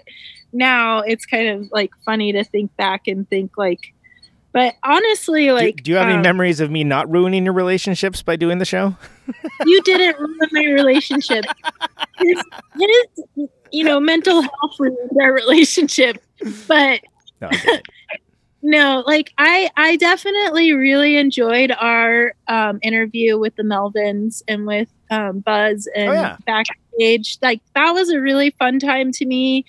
I was like super grateful because I knew I was like, this is not an experience I'm gonna have like in years from now. This is like a not just a once in a lifetime thing because it was them, but also like I was like, I know that our lives will change and I won't have Yeah. that opportunity in the future. And so I was really grateful because he has some crazy stories. Yeah. That was a good Rosemary's. Baby. Yeah, I remember that. yeah, he had some crazy stories. Yeah. I was just like, whoa, like you are a character. And I feel like there will come a time when people like that just like are less notable and don't exist in the same manner. Like we Yeah, don't get to know them. Who knows how the earth is going to be with this COVID situation? Like things have psychologically shifted and we're not, I, I mean, I hope that one day we get to have shows again. Yeah, that'd be go to the- nice. That'd be nice. it might be some time. It's going to be a while, but I, you know, it will be I, I. I believe we will. I, I, I, be- I believe it's going to be a while, but I, I believe we will, and and it's uh, you know, it'll be cool. It'll be really fun. I, I have a, I'm an optimist at heart, believe it or not. So, uh, Brenna, thank you so much. Thank you. I'm glad I got to see your face and Yeah. hear your voice. It won't be multiple years until we until we talk next time, so don't worry. Yeah, I hope not. Anytime. Yeah, if you ever want to, yeah, just text me anytime. I'm unemployed. I have nothing better to do. Sounds good. Okay. Bye. Bye, Brenna. Yeah, I'd like to thank Miss Brenna Betts, former co-host of the show, friend of the show, and right now we have none other than Mr. Josh Davis. Welcome, sir. Conan, what's up, my friend? Been a while. Been been a It's bit. been a bit. Well, there's this whole disease thing, you know, keeps me inside a lot. Ah, is there something going on? Yeah, I had no idea. I haven't heard of it. Hey, what are you talking about? Uh, I just, I've just been in this basement staring at the screen for the past nine months. You know, you're in a good spot. I'd say stay there. Don't go outside. Don't do it. No, no, no. You're not missing anything. I, was- I was telling Brenna earlier that my initial enthusiasm level for this, I, I use an office reference. I'm not sure if you're familiar, uh, but to a point. the uh, it's somebody's birthday party and they have a banner that says "It is your birthday," Sounds about right. and I was saying You like, have done 200 of these. it is the 200th episode. it was like my, my but then It- But then I also was like, you know what? This this deserves my effort and attention. To uh, mo- I, I- like I like memorials and keystones and and and things Yeah. along those nature. I think they're important. I think they're they should be celebrated. So even though I don't feel incredibly celebratory right now, uh, no, but it's a definite signpost as to how much work you've been putting in, man. Because the 100th episode was not that long ago by comparison. it really wasn't. Like someone uh, uh, made it like, yeah, you kind of kicked it up into warp nine, dude. And it's like, oh, I guess Yeah. did. yeah, f- you know, fill, fill in a, fill in a little, little gap in people's lives. That's definitely worthwhile. so that's that's the that's the interesting thing is the quarantine the quarantimes uh, of of this show you know I, I got laid off and i was dealing with you know okay we had all our tour dates cancel right. and can't do that. Don't have a job. Don't have have an uncertain future thing going on. There's a whole bunch of like like i, I won't get into it but we had there was a bunch of, of costs that were not going to be recouped too. Ah, and basically i was and then i was like oh no problem. I'll write music. I'm like no i'm actually too angry to do that effectively yes. and and it's the first time uh, that that has happened basically since i started secret friends so the first time in like five years and i was like wow what if that just doesn't come back cool there's something else to worry about and so that so as much as so doing like the protonic reversals just in this you know relentless onslaught way Yeah. It, it wasn't even like this is a lifeboat. It was like you know that wa- that was like the, the piece of driftwood that the dude is like holding on to. It's, it's like I, it's like I'm barely fucking hanging on here. And so, and, and one thing I learned early on early on with the quarantine episodes was like, well, everyone's in the same boat. Like nobody knows what the what's going on. Whatever you're doing, whether you're like an indie band that nobody's heard of, or the biggest person in the world, nobody knows what's going on. Nobody can do any- anything, and everyone's that is remotely creative is in the same boat about what's happening. hmm And that's a universal moment. That doesn't happen very often. That's very true. That's very true. So then the side effect to that has been that people have gotten value out of it. And all these people are like, "Oh, I don't I don't have time to listen to podcasts." Yeah, you fucking do. What else are you doing? say? Yeah, exactly. What- what are you busy? I, I made, I made a I made a catching up on Gilmore Girls reference earlier, so I can't use that same one. But uh, I was trying to think of I was trying to think of like a third tier sci-fi show, but nothing was uh, nothing springing to mind. Uh, Oh man, I got way into seaQuest. Real Star, deep. Star- I was gonna go with Stargate Atlantis, which I feel pretty good about. Pretty good. like, I, I honestly, wait, there's Stargate Universe. I haven't seen it right. There's Stargate SG One and Stargate Universe is what I'm thinking. Universe I kind of like because I was sort of like, oh, y'all like Battlestar Galactica? Here's Battlestar Galactica with Stargate. You know, okay. All then. SG One was just that was just a good show. I think it was it was a good pulpy sci-fi show. I'm completely trusting you on this, man. Uh, it's fine. I mean, has any of it held up? I don't know, but but I feel, which is a long way of saying I appreciate my reference of uh of, of saying Stargate Atlantis, which is sort of like a, who watches that? Who's that for? It's for everybody now. yeah, exactly. But everyone's got all this time, right? So anyway, Yeah. Yeah. that has nothing to do with anything. So often it used to be that it was just throwing stuff, casting stuff out into the void, is what it felt like. You certainly yeah, you didn't really it's it's hard to get you know, hard to gauge necessarily, you know. well, it's a passive medium. data and things. Yeah, yeah, Yeah. yeah, but it's a passive medium. Like you know, all you see Yeah. is like you know, okay, well, this many people download it. Well, what does that mean? You know, there's a lot of stuff I download that Right. that doesn't mean a goddamn thing. But then to have it be from, you know, as we mentioned, me being like, I'm, nah, I'm done, I'm, I'm quitting this, and then like getting the nice email of like, hey, I just want the show, I really like the show. Now it's like, oh no, this is actually a part of people's lives, and this is like a Yeah. thing that it's leveled up in a way that's that, as it was important to me, being the dude on the driftwood, floating Right. in the ocean, it, it is now, yeah. some degree of solace for uh, for other folks as well, and, that, and that's nice, and that and that's a cool. thing. I'm sorry you missed all that. Uh, Well, I mean, we would have we would have had to figure out something different one way or another, as it turns out, and that's okay. I guess we never really I talked get- about this, did we? Huh? No, we never did. Oh, sorry. That's that's oh, that's okay, man. Honestly, it was it was, you know, we worked together for a little while, and you know, I, I feel I feel like initially it was just you know, it's always was just when you were getting started doing the show again. It was like 35 And- episodes or so, something along those lines. like that. Yeah. Yeah, and it's you know, number one, it's always it's always easier to have somebody next to you to bounce off of, you know, and just somebody to dialogue with, even you know, particularly in the uh, non um, interview sec- sections, you know. Right. You know, having somebody, you know, it's way easier to banter than to just be coming up with stuff off the top of your head. You sound less like an that. insane person. Yeah. yeah, exactly, exactly. And there were certain, you know, there were there were. I had a good time doing it the whole time, but there was, you know, there were factors that that uh, were the reasons I decided I wasn't going to do it anymore. We were going, we went on a little bit of a hiatus there at uh, right. where we were. I can't remember why exactly. Were you on tour? Maybe. Uh, probably. And probably also, I just was reaching another fed up moment. You know, who knows? Could Um, be.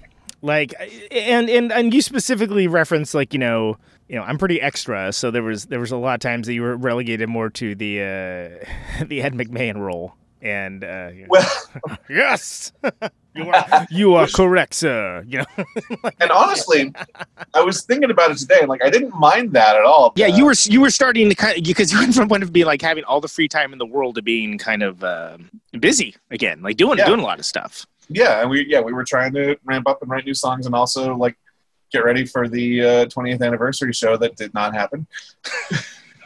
But we were getting ready, right? yeah yeah yeah exactly yeah you were and uh, you know playing shows to to to get the record out there and all that. And yeah, so yeah, I I, I started having less time than I did initially when we started working on the show. Certainly, and and it's it's been Well, know, and I, rem- I remember you kind of offered to be like, you know, yeah, look, I'll still come in, you know, for shows you think where, you know, I'm, it might make sense or I might add value or something along those lines. And I was like, I was like, yeah, that's cool. And, I'm, and then like, I actually did start thinking to myself, like, what if I just do this on my own? Like, what, like, what, maybe, maybe this will be different than the other times where I've been like, this is fucking terrible. I don't want to do this on my own. like, maybe something has changed. And there you go. Uh, and then I was like, nope, I'm definitely quitting. And then I was like, nope, I'm definitely not quitting. And then it kind of that's then the quarantine happened. Uh, Now you're in it. You're you're deep in it, man. yeah, but it's it's uh, for for anyone that thinks it's been a straight line, it definitely hasn't. And you were like the the challenge for civilized society. Man, I appreciate that. Actually, yeah, I get you. you get. I the thing is, I know you're gonna get that. Yeah, uh, but it's kind of true. I Yeah. mean, because it's sort of like because that record slams, uh, and it's it's a forecasting of things that are to come. You know, it's maybe it's maybe not the first record you think of, but it's got serious jams on it. And you can basically see what was coming with it. yeah. It threw everybody for a loop at the time. threw everyone for a loop at the time. Yeah, I oh, mean, this is gonna be. Yeah, this is gonna be it. And get ready. so. I mean, I appreciate it. Like I said, I, I, I mean, I, I was real in my head about all of it. And I actually really enjoyed all the, the the shows that you were on. Any problems that the show had were certainly had nothing to do with you, you and everything to do with me and just my insane headspace. Uh, so, I, apologies if, if if stuff ever got. I mean, I think I think we're good, right? I mean, hopefully. Oh yeah. Uh, yeah, dude. Yeah. okay. I mean, I assume we are. Like we still talk and stuff. So. Yeah. Oh yeah. Absolutely. Okay, don't, don't be telling me if uh, what was it? I mean, it's funny people to just talk shit and like never tell me, and I'm like, oh well, you could have just talked me, and you know that would have been a thing that would have been cool. Yeah, Uh, but yeah. That's that's not how I am. Yeah. I mean, I mean, did you did you enjoy being on the show? Like, did you, have any like nice memories or anything? Oh, man. that, uh, like I think it was it, after no like kind of knowing him for as an acquaintance for many years like that I felt a lot closer to like Tim Midyett when we had him in. yeah, that was a I think that was really cool. Like, and he's been on before, but that that's the one where it's like, yeah, that's the one. Like, if you're only gonna if you're gonna listen to like one with him, I think that's even still. I've had him on since then. It was great, but it's Yeah. like no, that, there's there, that one was special, and that it was felt like it felt like a really good conversation. Yeah. Yeah, so I appreciate stuff like that. You know, um, the the the uh, the insanity of the hundredth episode. what we planned was ridiculous. What- and why don't you ex- worked. Why don't you explain to the listeners uh, the exact insanity from your So for the perspective? for the hundredth episode, you planned was it ten guests Oh my god, fuck those. for like for like ten So minutes many. each yeah, in two hours with this? And there's no producer on the show. I hesitate to add. If you haven't mentioned this before, it's just you. Yeah. I, no- I think people, no- people get the idea that it's a larger operation than it is. No, and there's there's nobody coordinating phone calls. There's no, it's just you, fucking panicking because Albini won't pick up. like you said to call at this time. Hazelmyer loses his, his phone underneath the couch. couch because he's just he's, he's eating some cake and he doesn't know where his phone went. All right, that's cool. But I gotta say, apart from that, apart from that, you got eight out of ten guests in two hours, Yeah. and it worked. Yeah, well, and eventually, and, and like we, it was, it ended up being everyone but Steve. Uh, you know, it wasn't yeah. original schedules. finally got in. and I, and I, I made some some reference to it when when I, he finally did come on again, and he, he politely begged my pardon, and, uh, That's- and yeah, it was okay. over. But it was I was like, fuck, dude, I almost goddamn landed it. I almost landed it. It was so close, and it's Yeah, and to be, it and be clear, it was stupid. It was a stupid thing to do. Like like in a, in a history of doing dumb things, it was a dumb thing to do. Just dumb. D U M B dumb. But like I also was like, that's interesting. You know, that's like fun. Who, as who would do that? Who would like? Is this Well, gonna I be fun hope- to listen to? I don't know. I don't know. I hope we, I hope we got across in the episode like how much it was the seat of our pants. I hope. yeah, I hope we did. there was some good feedback on that one. I, I feel like, you know, I, I overused the phrase, but I feel like, like it was a little bit of a thousand mile walk in the desert for an ice cream cone. Yeah, But but it but but it, it was good. And and you know what, man? Nobody else has done that crazy shit, and nobody No. else should do that crazy shit. But nobody, nobody else. Well, here's the thing. it. I, it's it's it's there are two things that I think that would have made it work a lot better. Number one, a Mm-hmm. producer, obviously. Yes, yes. In general, that'd probably be a good idea. Number two, if you had decided to do this more than like two weeks ahead of that, it was not a long time. No, that's that's Yeah, yeah. Like that, that would Yeah. that maybe would have been a little helpful. a little bit of prep time, you know, a little bit, a little bit of time to uh, kind of work things out ahead of time. Make sure that oh, I don't know, you have the right phone number. Just gonna throw that out there. yeah. but then again, I mean, the, the week before that, we were working on whatever 99 was, and whatever. Yeah, 99 yeah. was. Like it, it, the, way- the the the the way you were doing it, particularly the time, and I don't know if the, I I don't know how much this has changed with you, you know, um, doing so many more episodes. But at the time, it was like between work and you know day jobs and everything. Like this was the amount of time you really had. Yeah. No, it, it, it honestly hasn't changed that much. I mean, Okay. like, like, uh, the, I mean, it's gotten it's gotten better, I think, and I've definitely like, but there's definitely you know times that like I'm like, ah, shit, gotta haul ass down the stairs to go do the show. You know, like it's Yeah, it's it still happens and the fact that that doesn't come across i think is, is a testament to, to to the show the fact that like the good side of it being extemporaneous comes across but it doesn't sound ill prepared for the most part yeah. Yeah. No, for the most part. but part, once that, while, it does. part of that too is that you don't inter- you don't interview strangers. You don't interview people that you don't know anything about. Yeah. Like like there's yeah there's a resting state of prepar- uh, preparedness? Pre- preparation. Preparation. Yes. There's a resting state of preparation. I because i don't have any yeah i don't have anyone on that i, I can't that i'm not interested in first of Right. all and that i that i can't speak to and and probably get some something out of it. And that's I when I tell people that like I've been pitched guests that are like big guests and said no, like they're like no. I was like, just really don't get the show then because like Yeah. there's a bunch of people where it's like that would be like a bit like people would be tuned in to hear it, but it wouldn't be the show because Right. it's not someone I'm interested in. And like, could I fake my way through it? Eh, probably, but that's not. Man, pay me some money and I'll do that. You know? Pay you some money to do the research. yeah, yeah, exactly. Yeah. Yeah, I'll, I'll I'll talk to anyone if you you know slap a fake smile and cast a check. Great, but. Uh, it's not, it's that's that's not whether people realize it or not. That's not that level of uh, authenticity is um, important. It's Yeah. important to the show.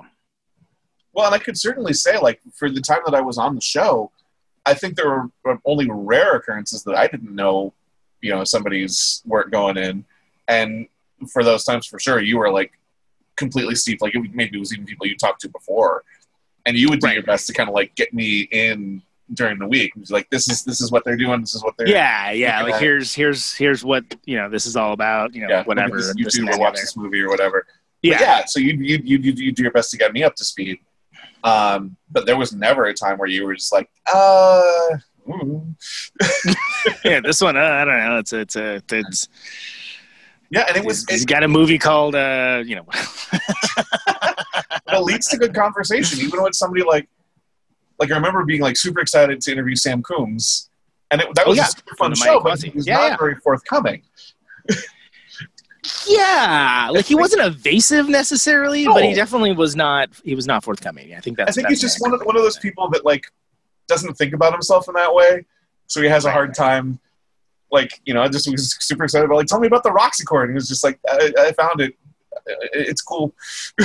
Yeah, I was like, that's it. There's uh, there's, there's nothing more to that story, huh? Yeah, Okay. but that episode still came off good because eventually it just ended up becoming a conversation about just whatever.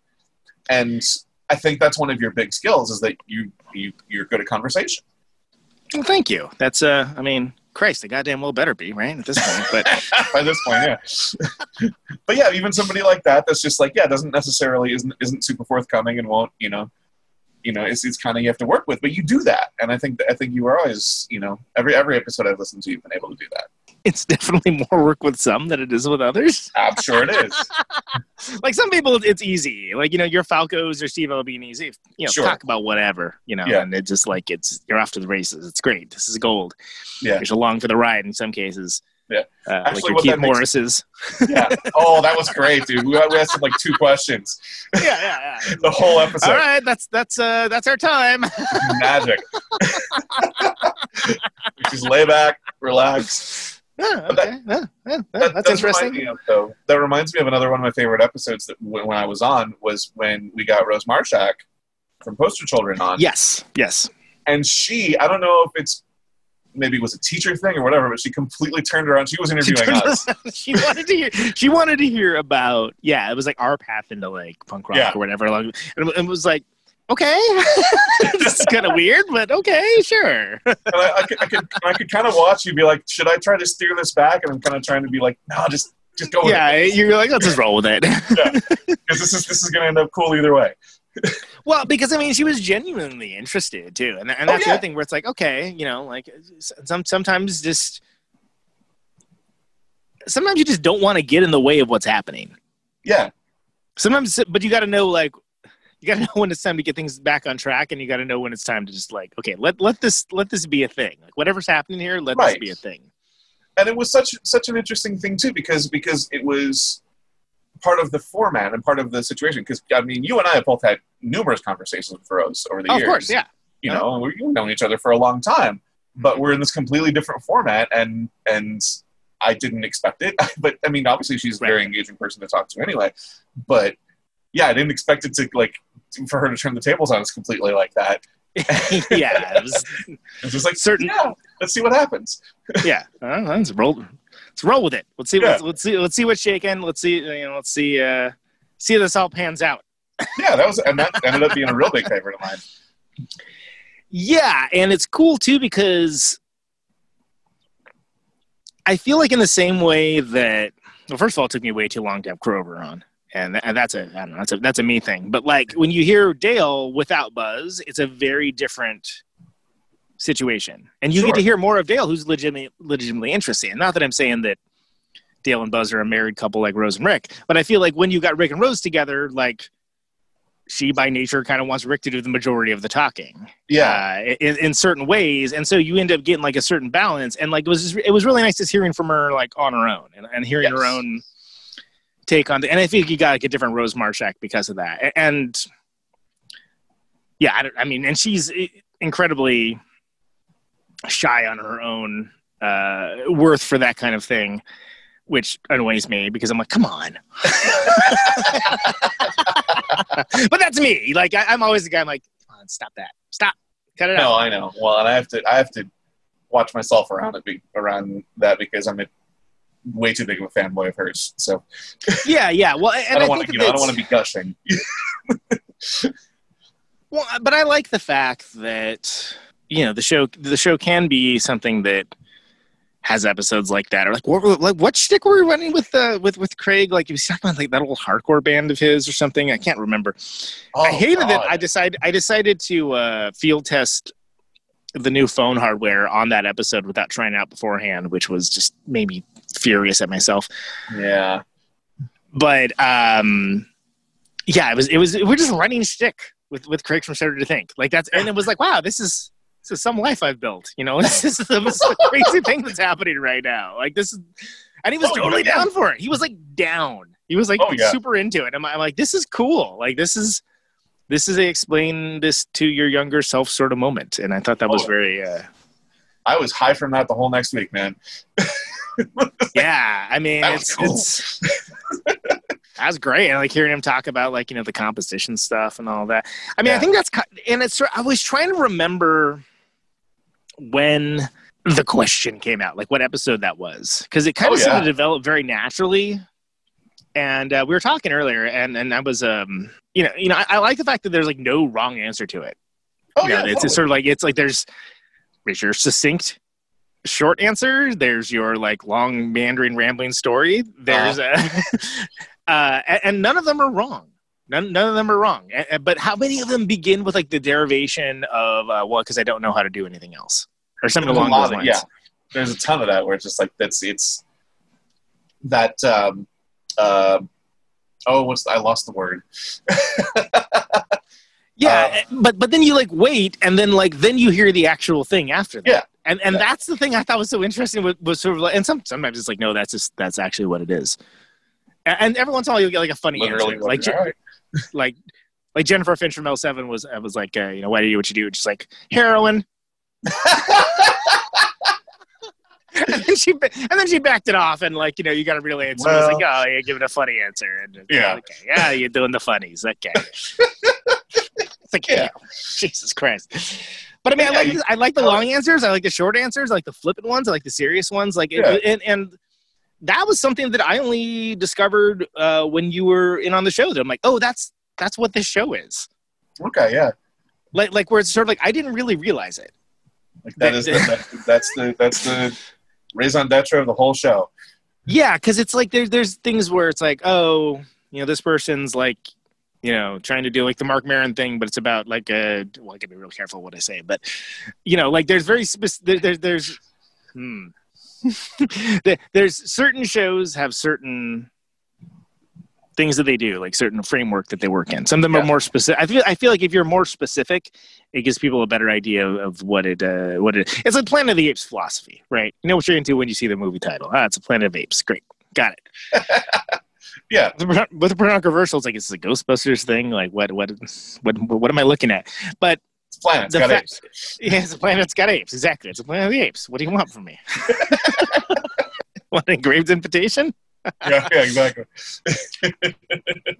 but, but yeah, of the of the episodes that you were on, and I don't, I can't remember where it started, but I just I find it so interesting that like I didn't I didn't know myself that that's what the show was about because the show had like Yeah. several stages, like you know with Brenna it was you know started off as an irreverent morning show, and uh, you know with with, with you know uh, certain deeper delves into poignancy and things along those lines, and and then that had an evolution on its own, but it definitely became more oh, like let's talk about your art. Like what are you doing with your art? Like what was the thought process? What happened with you? Like why that like it almost feels like now it's like final form. Like it's taken all those things and what I've learned from it and like cuz Moraski, Mike Moraski from Stipple Bathtub, name drop, change.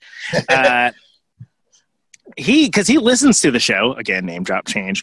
But but he said something like along the lines of oh well you're doing the thing where you go through the records sequentially now and i'm like god damn it so that made me not want to do that so i just Yeah. like stay I, I like i was like oh yeah motherfucker so so i just stuck down on like a thing and we like, kind of explored that like for a while because i was like because i was like oh you think you know there's a fucking pattern a fucking pattern to this but as much as like and that's me and that's because i'm a contrarian apparently uh, but there's i mean there's nothing wrong with bad. that It's not a bad pattern at all.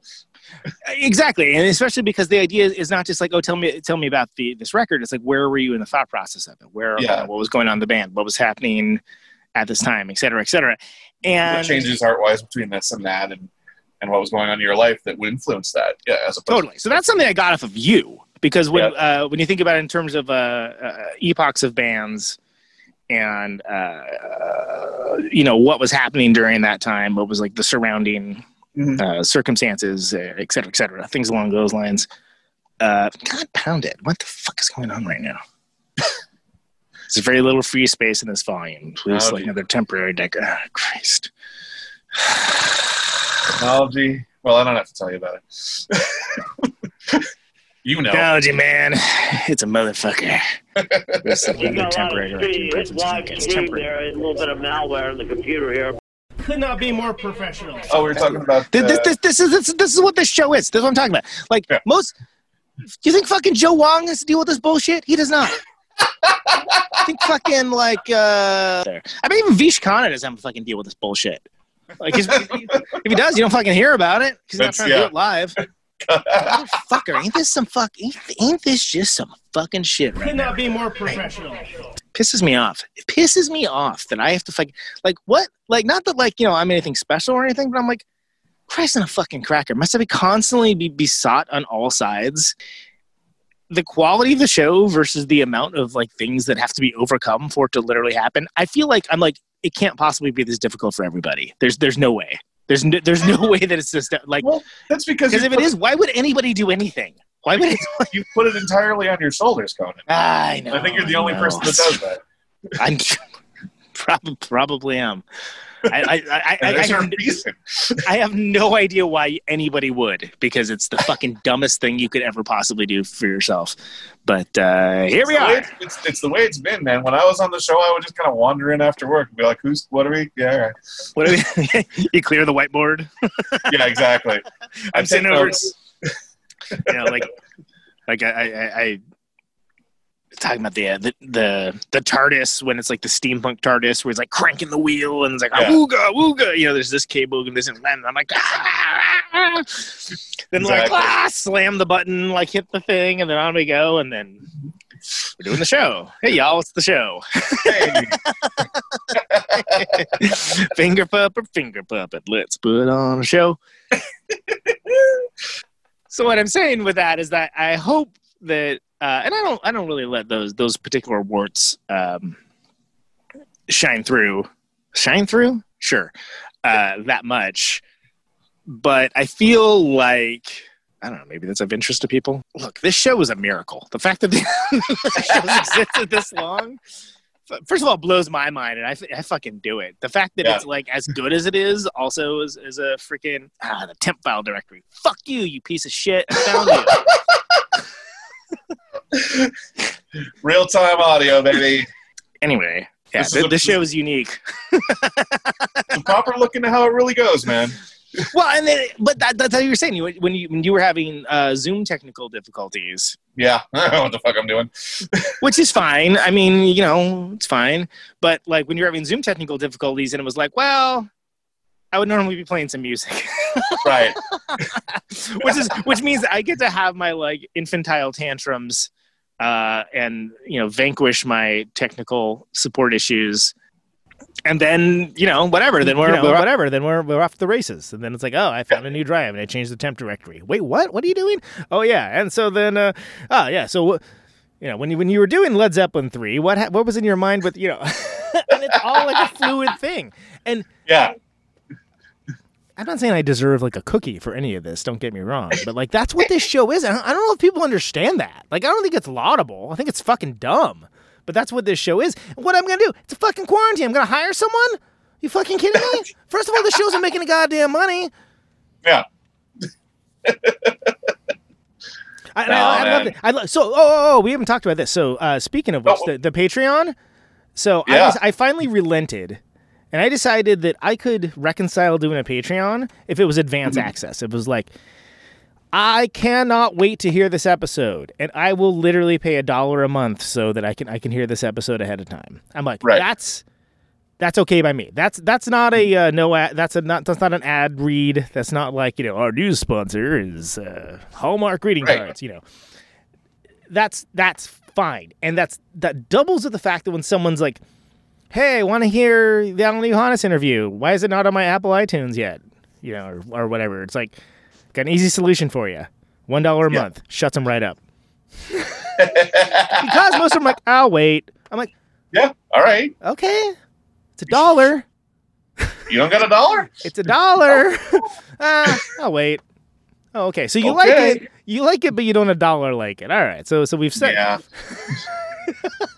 But I get it. Weed I, them out, man. I, I totally I totally get it. But what I like about it is that like it just it turns those conversations off. Like I don't have to like hear about those anymore, and that's important to me because I don't know. I sound like a cranky fuck, don't I? Like I mean, I- but like No, you're just managing your time. when, when I got nine episodes uh, backlog, you know, Yeah. and someone wants to hear like one specific one, it's like, great, you want to send me an audio editor?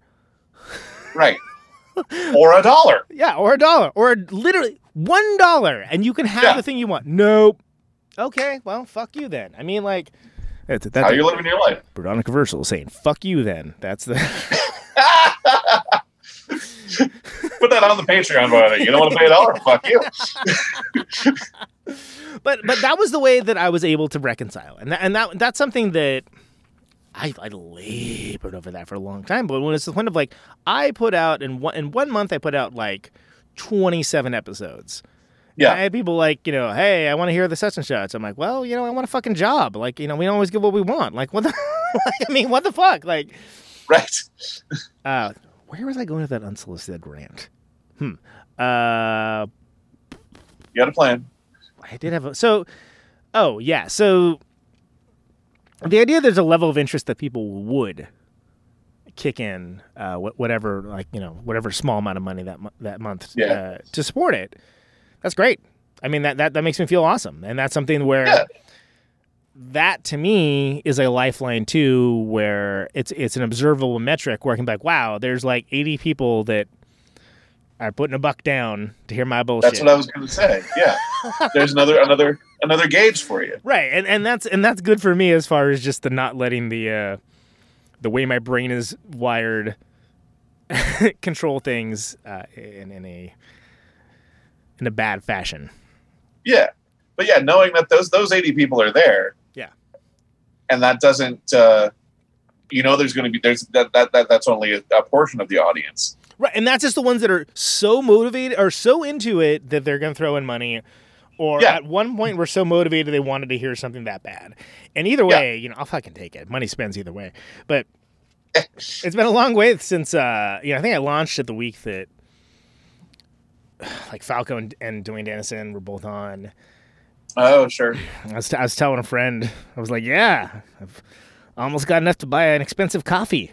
You know, so it's come a long way, and Hey, And I four kn- ninety nine. yeah, you know, I haven't exactly. I I haven't. I don't look at it as like that's a metric of- of success. That's just something where it's like, okay, this this is this is a level of engagement. And Yeah, uh, absolutely. It just plain old shows you that there there is an audience there. right. Success doesn't really equate to that. And that's all. I mean, music, this show, all all I've ever wanted is to have something where it's sustainable. Like you know, it's not. Yeah.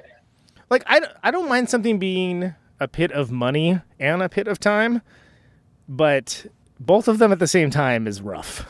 It can be a little rough, sure. like that that'll wear on you after a while. After a while, like okay, Yeah. hmm. And this, I this has never been a money pit to be clear, but it's definitely been like an effort pit for sure.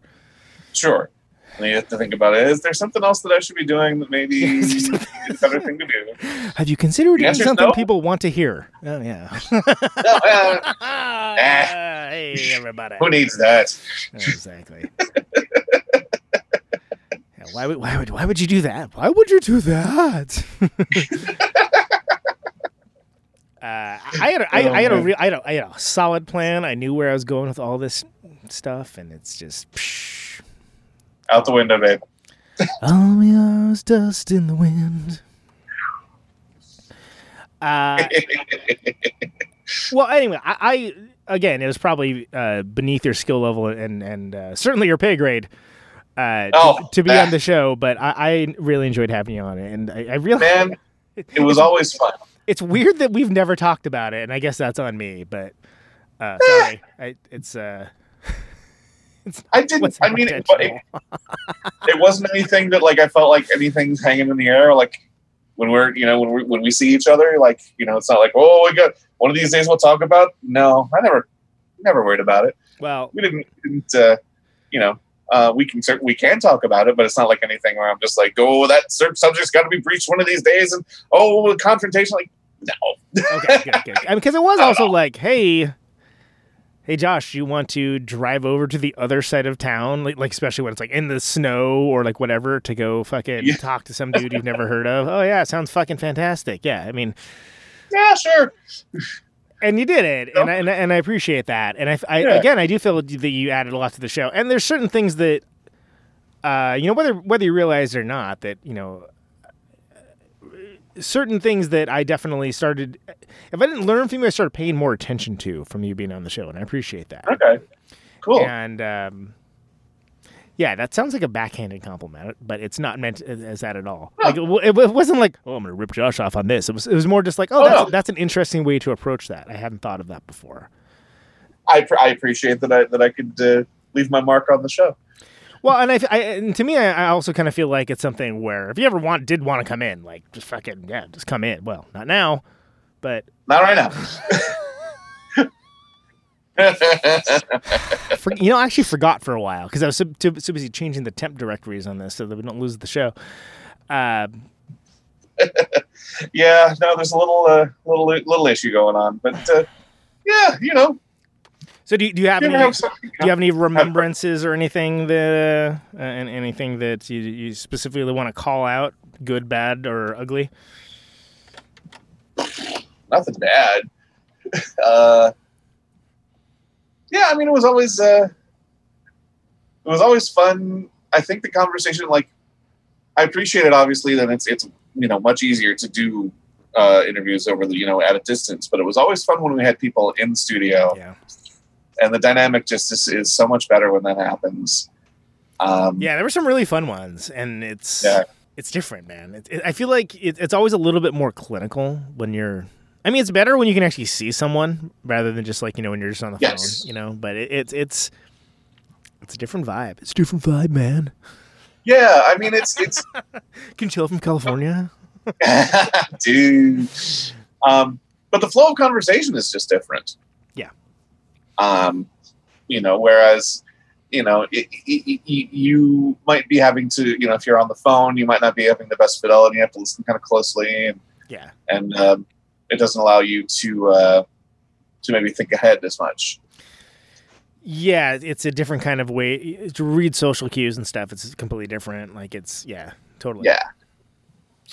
Yeah. So that's that was always fun. I mean, and you know, it was always it was always you know it was either it was Tim or or, or Keith Brammer or Fox Face. Keith Brammer episode. I forgot about that. Was a good one. That was that was That was a fun one. Yeah.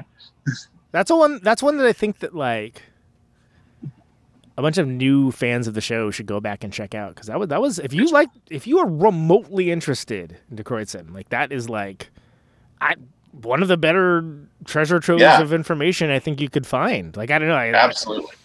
Uh, the one fellow's writing the book or whatever, but I mean, I guess Oh, Sahan, yeah. I, I guess it'll eventually be that, but until then, Until then. yeah, and just Keith's just I mean, he's full of stories and uh very engaging person to talk to. So Yeah. it's that was great. That was yeah. Well, yeah, and, and, and like I said, it, it's like I felt like I knew what the show was, and then like it kind of turned a little bit into something else, and turned to something a little, little deeper and a little more important, and that's Mhm. I don't take that lightly at all. Uh, you know, like I get it, I get it when people are like, "Oh, that's not my thing." Like, "Oh, okay, fine. You know, so if I if I if I sat around yelling about what wasn't my thing, we'd be here all day. But Yeah, precisely. but but like I said, like you know, I, you know, why do you do what you do? I like the long answers. I like the short answers.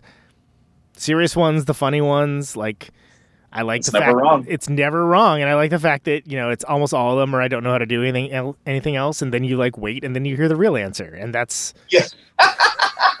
that's awesome too, and and it's you know it isn't the explicit reason for being necessarily, but it is what the show's always about, always about. I mean, I was just too dense to realize that's what the show was about.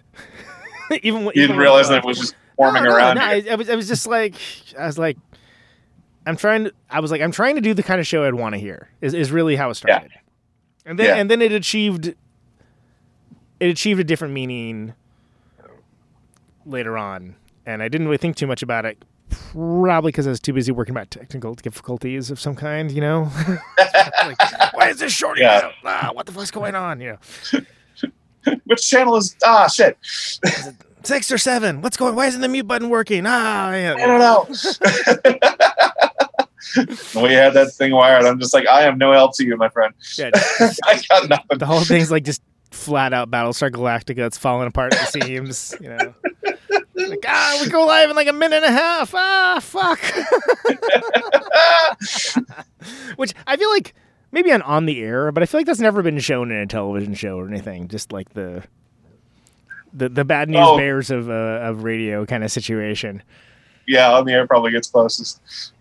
But on the air is its own thing, and I, we love on the air. Uh, but Oh yes, yeah, I don't know, man. Shit's crazy. yeah. Well, gonna keep, it's gonna keep being crazy for the moment. It is, and you know, I got I got this. That's a thing, and uh, you know, the fact Yeah. that some people seem to get something out of it, and that's cool. Um, yeah, uh, I guess any any any parting thoughts, any uh, words of You know- wisdom and peace to the world? As as we also as we often like to say, uh, don't let your meat loaf. Can't remember where I got that from. The home of good the Podunk you know, keep it up, man. You've been you've gotten some of the best guests you've ever had in the last few months, and it's incredible. Like James Williamson, for fuck's sake, you're kidding? Yeah, man. Uh, Yeah, Crazy. And Jerry Casale, and then he invited himself back. Yeah. What world Holy am I living shit. in? That's uh, you know, and then, and then I had people like be like, "That's the best Devo interview I've ever heard." That are like people that would know. I'm like, well, I'm a huge nerd about him and listening to him my entire life, so I basically been preparing for it for 42 years. Right. You're welcome. 43 years. I mean. yeah, but well, thank you. Um, yeah, I mean Tony Visconti, right? Like, fuck, Yeah. Christ. God, what an amazing guy. Someone else who's full of stories. My God. yeah, it's uh I don't know. I don't I don't take any of it lightly, but I also it's not happenstance, it's not accidental. Everything is is where it's supposed to be and it is what Mhm. it is meant to be. So it's like yeah, don't I'm the only one that can short sell it. And you do every time. But uh, you know, it, it's uh it's nice to know that it, that it's doing some good for people because it certainly is, certainly kept me afloat. Good. Good. So, Well, and that leads me into uh, a little question. uh-oh. Conan. Gotta ask you. Yeah, yeah. That's uh, we've never done this. We've never We've done never this. done this. Yeah, I can't never- believe it. And I actually We've didn't never prepare for it at all. So this is this, Good. This puts me on the same level as the guests. Give us- We'll see how it goes. Conan, that's, that's every show, by the way. Well, we'll see how this goes. that's very true. All right. Why do you do what you do? So music has in no small part shaped my entire identity and my life. Has set me on a course to be friends with who i'm friends with uh, to know the people that i know formed lasting relationships both romantic and less romantic and has has become foundational part of my identity to the point that not being able to play music has been like losing a, a non-vestigial limb. And one of the reasons why is because before I found I was into things, I was into, you know, science fiction, comic books, like whatever. I was into those things and that was fine. I was just, you know, some kid that was into those things. But I found my purpose and I found my tribe with mm-hmm. the music that I found and the specific kind of music. And because it's such a huge part of my world and how I view everything within the world, I've always looked at it as a give and take. You take turns on stage. You're watching uh, this band play, then they're then they're watching you. Uh, there's other things than just there's there's lots of ways to participate, uh, but I come at everything from the position of a fan. I like things. I still listen to new music all the time, constantly, and I'm very opinionated about it but I still love finding new bands and but then also discovering old bands. Uh, you know, somebody the other day, I was just on an unsolicited rant about Sweet and how great Sweet was and how interesting they were and all these like you know fact, pop up video factoids Sure. uh, about them. And someone's like, "We should write a book on that." I'm like, "I don't know who the fuck would be looking for that, but sure." It's a gigantic part of my life. So when it comes time for for music, uh, for my own music as well as for the show, it really comes down to something I talked about like years and years ago, which is just returning some small amount of the ass kicking that music has given me. Meaning that if I can provide some solace in a dark time for people, whether it's just hearing stories from someone they admire, respect, they're in a similar situation and got through it, or writing a song that connects with someone and makes someone want to live another day, or like, you know, go do something, go to the gym, take out the garbage, like whatever. Anything. Uh, anything like that. I just look at it like it's an ecosystem. Like I don't understand when people I don't understand when people don't look at it like an ecosystem. Everything you get what you give. And I give have I've given everything I have to music and in all the various ways that I can. And the reason why I do it is because it's given me everything as well. Which is pretty good go. for, for, for an unrehearsed answer. yeah. I think. I think. Makes sense I to me, I don't man. know. Is it? I don't know. Uh, Sounds like you. yeah, so, sounds. Josh, thank you so much for coming on the show, Thanks for having me, man. being a part of the show, and being a good human being and a good dude, and making good music yourself, and creating cool things. And Thank you. we're gonna get through this. Yeah. Yes, we are. We're gonna get through See this. what happens at the other end, but we'll be we'll be through it. The misplaced optimism of the doomed. Uh, All right, brother. Take care. all right, yep. Ah, there he goes, Mr. Josh Davis, asking me the "Why do you do what you do?" question, and thus begins, thus begins the final segment of the show, which is a montage. It's a montage, everybody, of various people on the show answering the question. So, I don't know. Let's try this out. Here goes. Uh, why do you do what you do? Uh, Protonic Reversal, on all the normal things. You know the frickin' drill. Anyway, why do you do what you do? I ask one question at the end of all these things, and it's just why do you do what you do? Well, when I started out, I didn't have anything else to do. I, I didn't, uh, I, was, I was not trained to do anything really. I had never really had many jobs except for really menial jobs. And so I had no skills other than how to, I could play guitar. Only thing was the way that I played, almost nobody wanted me in a band because I, you know, Fill up all the space, who- yeah. who could, who could possibly want a guitar player like that? And it, it turned out that the only guy that wanted one was crazy too, and that was Iggy.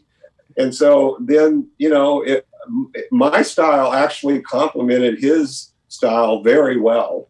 And so, um, you know, I, I developed that, and I, I think I made a, a mark for myself right out of the gate. And Oh, uh, un, unbeknownst to me, really, I just did what I did. right, yeah. You're Yeah, you're not thinking about legacy when you're uh, when you're trying to No. tear it up, right? No, although although we we did we we were quite delusional. I think we we actually thought that we were going to make hit records. That we thought Raw Power was going to be a hit record, and it was like, what? You know, nobody wanted that record, and uh, you know, it did become a hit record actually, but thirty years later. Yeah, in '90s. that I don't know how not to. Oh, I guess. I mean, I, I didn't do my homework for that question. Yeah, I, I don't, I can't imagine a life where, I don't know. I, I can't imagine a life without it. It, it doesn't make any sense. It doesn't need to be an essay question, so that's, that's Yeah. Good, because that was a shitty answer. But I, I really, I don't know how to articulate it. I mean, it, it's You don't been, have to. It's okay. yeah, it, it's just, it, it is what it is. It's, it's, I have no clue how, what life would be like without creative outlets like we've discovered. it keeps me uh, makes me happy, keeps me alive. You know, that's what um, it saved me originally. I have to say, like if we're talking about drums specifically, um, that was my release. That's where um, that's where I discovered my power. You know, and uh, that and it- it's been my longest relationship. I have to say, besides being a parent. So, um, and it's uh, it's my safe place. You know, so that's why. I just love making music. I don't know what else to say. It it keeps me happy. It keeps me sane. Ah, because I have no other choice. Um, I think I think I was pretty much aware of this by the time I was four because uh, my best moments were were involved music floating through the house and the mystery of, of seeing my uncle play the instruments and and that's the happiest uh, I felt was when music was happening. So I thought I feel most connected and most alive and um, most uh, anxiety free. and freaking out about the state of the world because you know, I was kind of a sensitive kid, so uh, you know, uh, I'm one of those panic attack at seven kind of guys, you know. uh, so yeah, music was it. I mean, it's a long answer, but but uh, yeah, music is it. I, I do it because because it's the only way I know how to connect to uh, the best aspect of, of being alive. The heroin. No, I'm just kidding.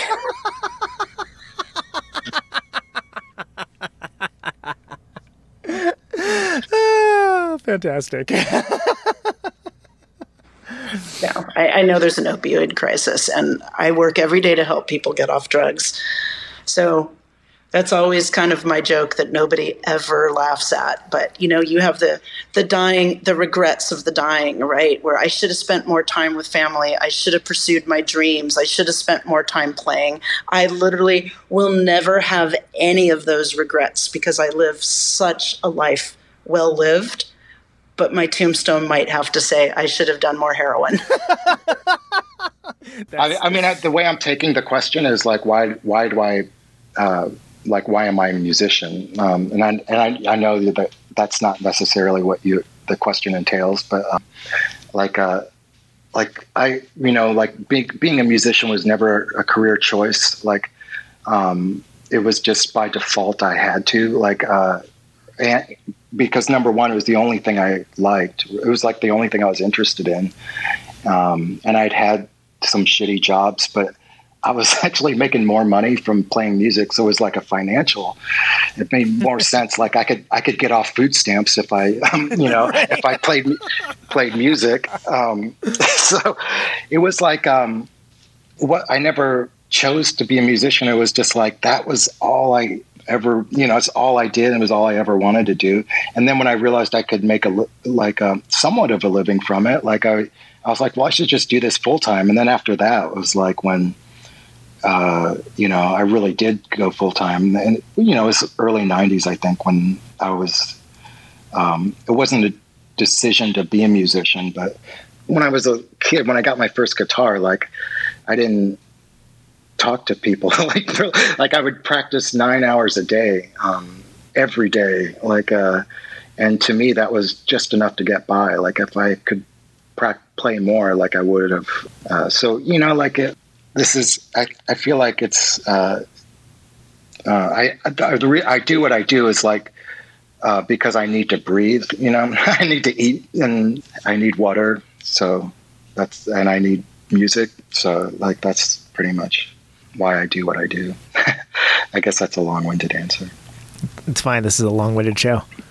I, I sometimes I ask myself the, the same. The same you know, mu- music can be the music world can be incredibly frustrating, and you know, and some, you know, anybody who plays music or records music or is involved in music in, in any way at some point will ask themselves, why the hell am I doing this? You know, it's incredibly difficult. There's no money in it, and it's it's a lot of work. You know. Um, and I'm sure so many people know exactly what I'm talking about. But what will happen with me is that like once twice a year, maybe I'll either I'll work with somebody that is so incredible, or like somebody like Matt, where like we have that instant connection, or, um, or in the case of recently, I made a, a record with an artist, Matt Costa, and we just hit it off in such an incredible way. I feel like that's why I do this but it, it's it isn't always at that level. Sometimes it's just going to see some show and I, like I don't even know who's playing. There's you know some of my friends' bands are playing and I, I'll just see an amazing band and people are having a good time and and I think okay that's that's why I'm doing it because you know music really speaks to people in a way beyond any other sort of art I think. And this is not to downplay other arts because I'm a I'm a huge fan of all the the arts and visual arts too. But there's something about music that's like just that instant visceral connection that is that is something really wonderful you know? Oh why do i do what i do? Because uh, i'm not smart enough to do anything else. If i if I didn't play music, I, I seriously, I think I would uh, feel incomplete. Uh, I think I was really drawn to it as a very young child. Uh, I started playing I, I started getting my first lessons when I was about eight, eight, I think. Uh, but I was actually, my mom tells me I was banging on drums and stuff when I was four, like toy ones and stuff. Uh, so, uh, and then I was really, you know, the whole thing of the Beatles and, you know, the idea of there being a band that's like this gang where you're all in it together and all that kind of stuff. Uh, I'm still really incredibly down on the current uh, trend for people to be in eight or ten different bands at once. I think you've got to dedicate your heart and your soul and every piece of your your your waking day and your your your thought processes to the music that you're making at that point in time. I think that if you if you it doesn't seem real to me. I reckon if you're if you're in a band, it's almost like being in a gang. You know, you should have a, a matching jackets with the name on the back, and uh, you know, you should exchange blood through cuts on your wrists and things like. You know, it's, sure. Yeah. Yeah. Yeah. Yeah. yeah, yeah. It's got it's got it's got to be almost that mentality. You know, it's to you're gonna, you're going to be a jet all the way from your first cigarette to your last dying day. You know, uh, so that's that's why I do it. I don't want to ever stop. Uh, you know, I've had friends say to me, "Oh, I'm never going to stop doing this. I'll be sitting on a rocking chair on my front porch playing my blues guitar." And I go, "No, hang on. Uh, how come you're doing that corporate job and driving that BMW and you sold all your guitars? What happened?" You know, and uh, I've never.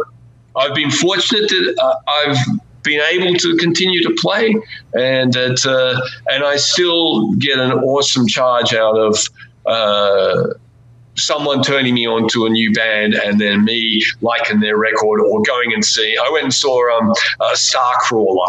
I thought. This is great, you know. Fuck, they're, they're going off on stage. They're absolutely manic. The chick is insane. The guitar player is blistering, uh, and they did 45 minutes of I wasn't bored for a second. And I'm going, haven't seen that for a while. I'm glad it's still out there. So, you know, that, that made me happy for a, a few moments. You know, we there's that other band I think that's playing around in America at the moment, Amyl and the Sniffers. They're yep. from from Melbourne. You know, it's, it's okay. It's you know, it's very thrashy and very fun and very irreverent. But you know, people are drinking beer and jumping around. It's great. You know, great. That sounds like a hard question. You can think about it. I mean, that's the problem. I mean, the Poster Children is a live band. I mean, I've come to terms with that. I've never been completely happy with our recorded output. I, you know, Daisy Chain Reaction is pretty good. I'm not the person to ask. Uh, um, I, uh, yeah, it's hard to think about the band uh, without a live component, and to me, the records. I, I like making records. I don't know if the rest of the band really likes it that much.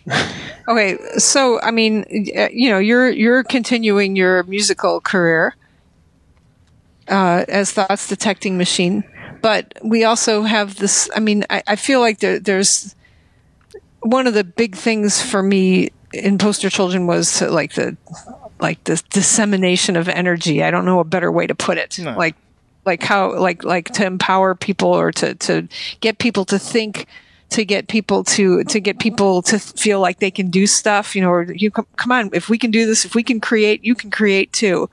Um, and to teach people and to sort of connect people. And so with so so with your lyrics you know you're kind of teaching you're pontificating to people and stuff like that and so now we're teachers we you know i'm happy that we're professors and we're able to teach people all the time um, and we're teaching i'm teaching music business rick come rick Rick teaches music business sometimes for me also. We're teaching computer programming. We're teaching uh, uh, communication with digital technology, right? But also, um, we, we have our podcasts, and so we're still we're still able to create. I feel like the podcast with the podcast, it's kind of the same energy that we had, and the same thing going on that we had in the van.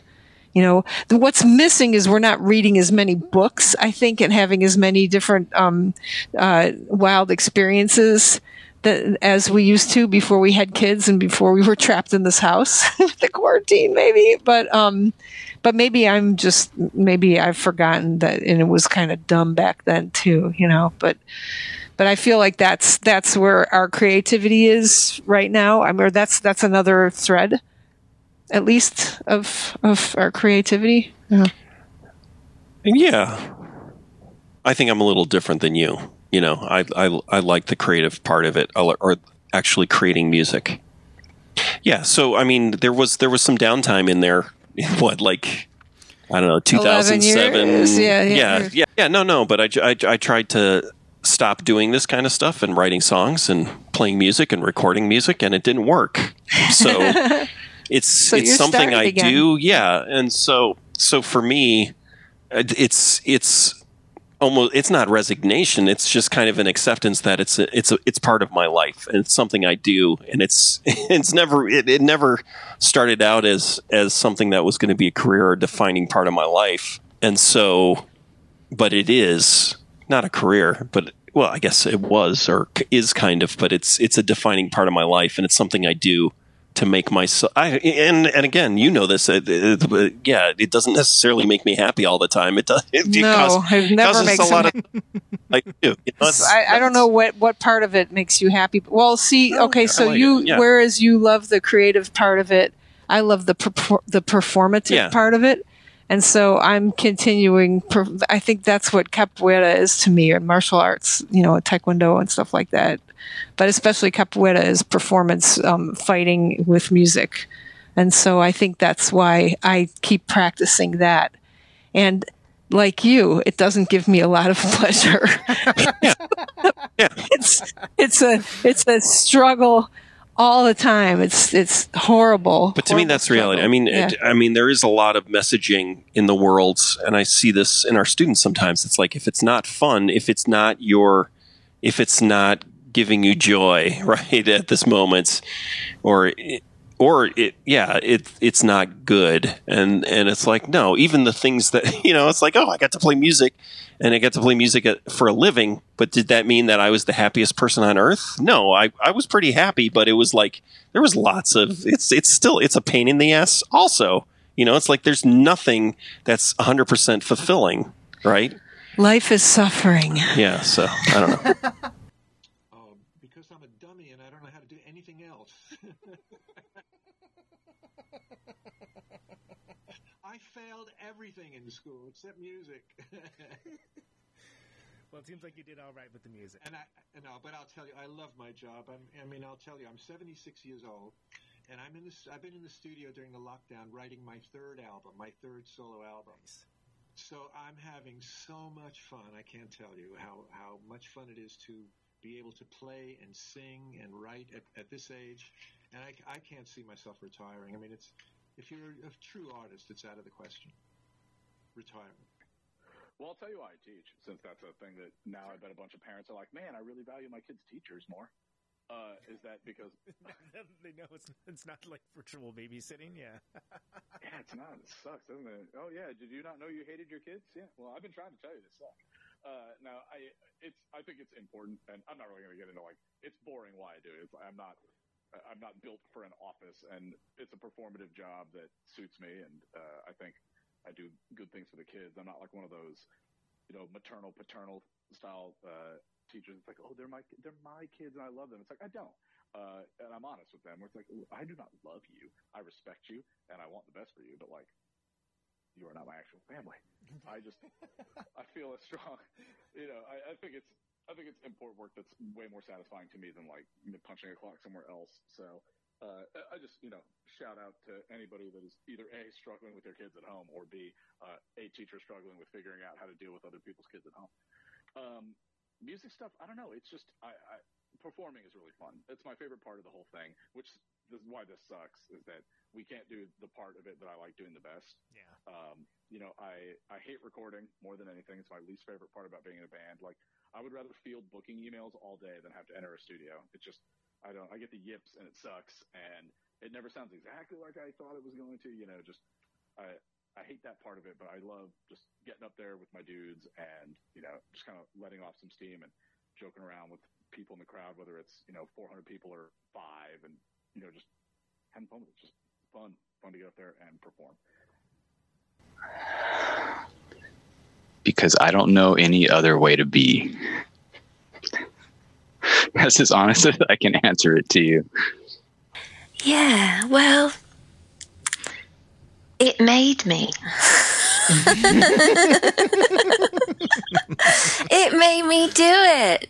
You know, something animated in me. You know, it did. It made me do it. And, uh, you know, if it had made me do something else, I would have done that. But it made me do this. And, you know, I, I'm, I'm, my God, I'm quite grateful for that. And I'm certainly grateful that anybody turns up. Yeah. But it made me do it. I, I, that's, that's it. well, the court order says I have to do. It was either 25 years musical community service or jail, and I'd heard terrible things about jail. So I have. Well, I guess I'm done with the community service now. So I guess I just don't know know any other life now. I guess it's like I've gotten out of prison, and I just you know I kind of want to go back because I just can't hack it on the in the outside world. Oh man, that's heavy. yeah, it's pretty heavy stuff, Conan. because when I don't, I end up on heroin. You know, it's like I just I don't know what else to do. It's all I've ever done. You know, and like the one time I did take a break, I ended up on heroin. You know, so it's like, I mean, that's not why, but you know what I mean. Like, I, Yeah. to me, it's all I know. Like, you know, when I got clean and shit, like I, I thought about, I tried to get jobs and stuff, but it's like I'm just not really qualified for anything. I go work at Starbucks, but this is kind of all I got. You're talking about You that know, like so cat it's like- hotels don't exist, by the way. But Dude, yeah. Oh no, I worked at a dog hotel. oh, okay. Sorry. Yeah, I picked up dog shit from fucking 6 a.m. to like noon every day for like fucking three months. Tell me that's not humbling. I, I was gonna say that that'll put you right in your place. You know what I mean? It's like, yeah. But yeah, this is all I got, dude. You know, it's like, so yeah, I just don't stop working. It's like, cause I, I feel like grateful that like anyone gives a fuck about what I do. So I feel really lucky to be where I'm at. And, uh, yeah, man, it's like, it, it's, it feels like a blessing every day, you know? Even though it's like hard as fuck, you know, it's really hard to be an artist, not to like complain, but you know, it's like, I take this over or not having a job I don't like, you know? because I believe very deeply in uh, people finding ways to express themselves honestly and share it with other people. And because it's what I was built to do. This isn't about you have all the power and I have no power. This isn't about any of that. This is about this this pursuit and and opportunity and and and and you know opening yourself up. Yeah. And so that's why every time I think like fuck it, I want to shut it down, I go wait, no. Actually, this is remain. yeah, I say remain open until the next. You know what I mean? Like let's see, let's see what happens. Let's just see what happens. And that's why the whole, you know, this that idea of the one day at a time thing is the idea of like let's just focus on what's in front of us. It's not going to take anything away from the past, and it's not going to affect anything in the future negatively. It's it's it's going to just allow you opportunity to make this decision when when you feel as though it's it's it's again an authentic thing, a real thing. You have a real connection to it. I do what I do now, not as an identity, but using my skill set to be helpful and of service to others and try and create something positive with all this thing that I've spent so much time working on and trying to help people do like reach their vision. Like in the studio, I try and demystify the studio process. Right. I'm very open about how I do things. I if someone's interested in what I do, whether it is music wise, recording wise, any if anyone has any questions about spirituality or recovery from drugs and alcohol, I'm very open with sharing that sort of stuff. I'd, I really would like to create positivity. And again, this sounds hippie and new age, but just like, you know, even in the most vicious, hateful music you might do, you know, let me help you get there. Or if you want to make something like, you know, helps the world, you know, like destroys the pandemic and makes everyone fall in love and feel never feel alone again, you know? Right. So, you know, it's, you know, I'm trying to use all my experience to bring something positive here. Well, so there's a couple of parts to my answer. By all means, please. Oh, so what I what I was as a as a up until 30, 28 years old, I guess, was a drummer. I was if you said, What do you do? I'm a drummer. I've got my sticks, let's go, you know. Um, then I was a label owner and a studio cat and a teacher and an author and a, a dad, husband. Um, uh, I built a few studios as well. I've challenged myself with that stuff. So I, I guess I um, I try and stay busy and challenged. It delights me to be surprised by stuff. Um, it would be easy to say, I'm doing these screen printing bags to help. I'm just trying to help people. But the truth is, uh, I'm I'm loving the equations of help, like how much it doesn't take me much work, it takes me some imagination and some ideas to help somebody materially get through a shit week.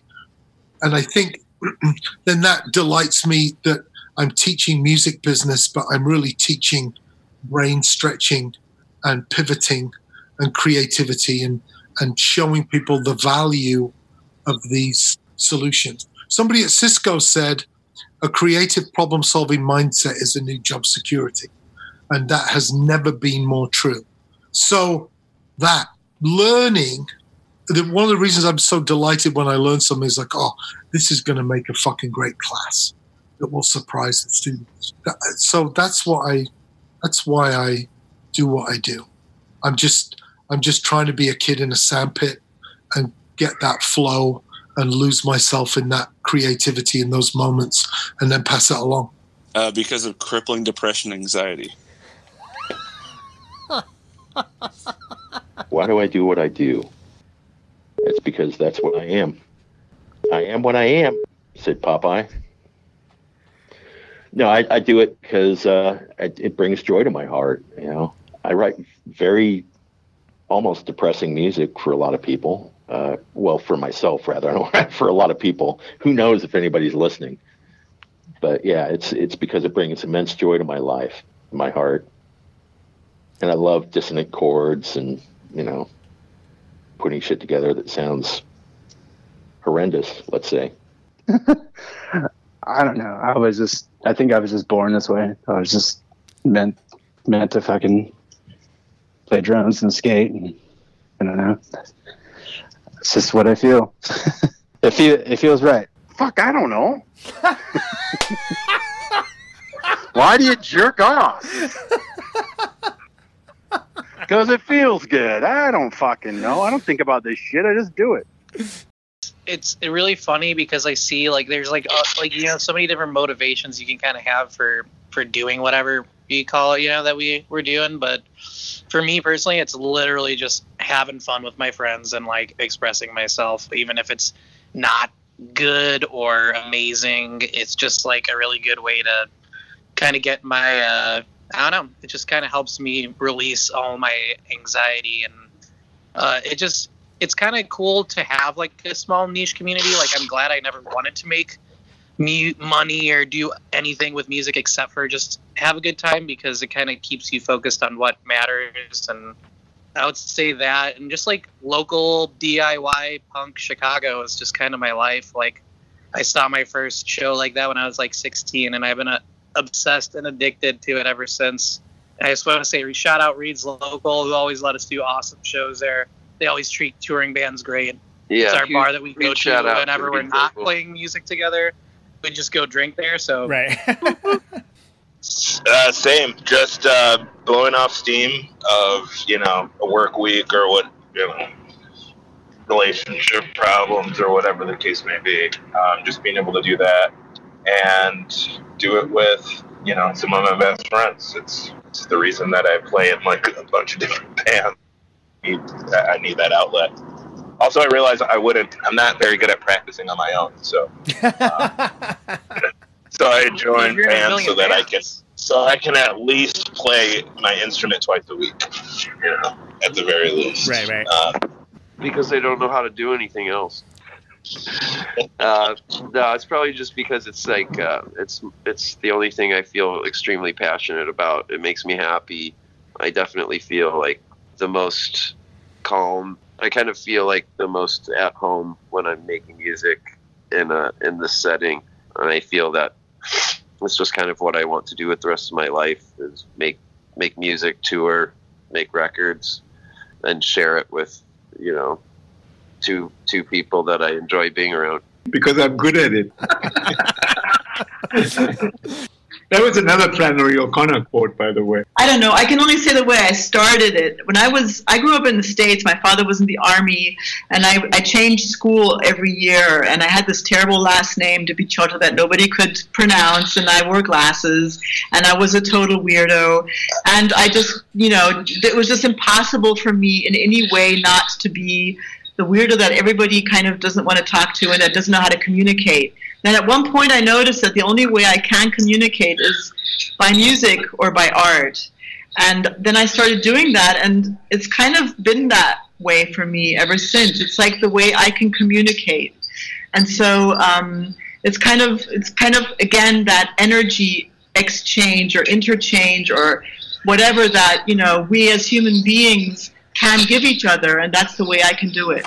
I have I've been uh, really considering that for the past few days. I mean, for the past few years, and in fact, um, I love what I do. Um, it has ups and downs. I'm good at it. Um, I'm also good at other things. I'm not. I'm not afraid to do other things, um, even things outside of my comfort zone.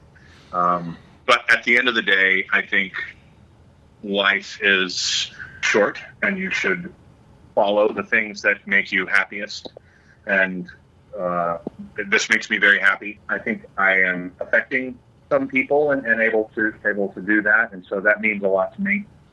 Yeah, yeah. I mean, I, I, I love what I do, and I think life should be spent doing what you love.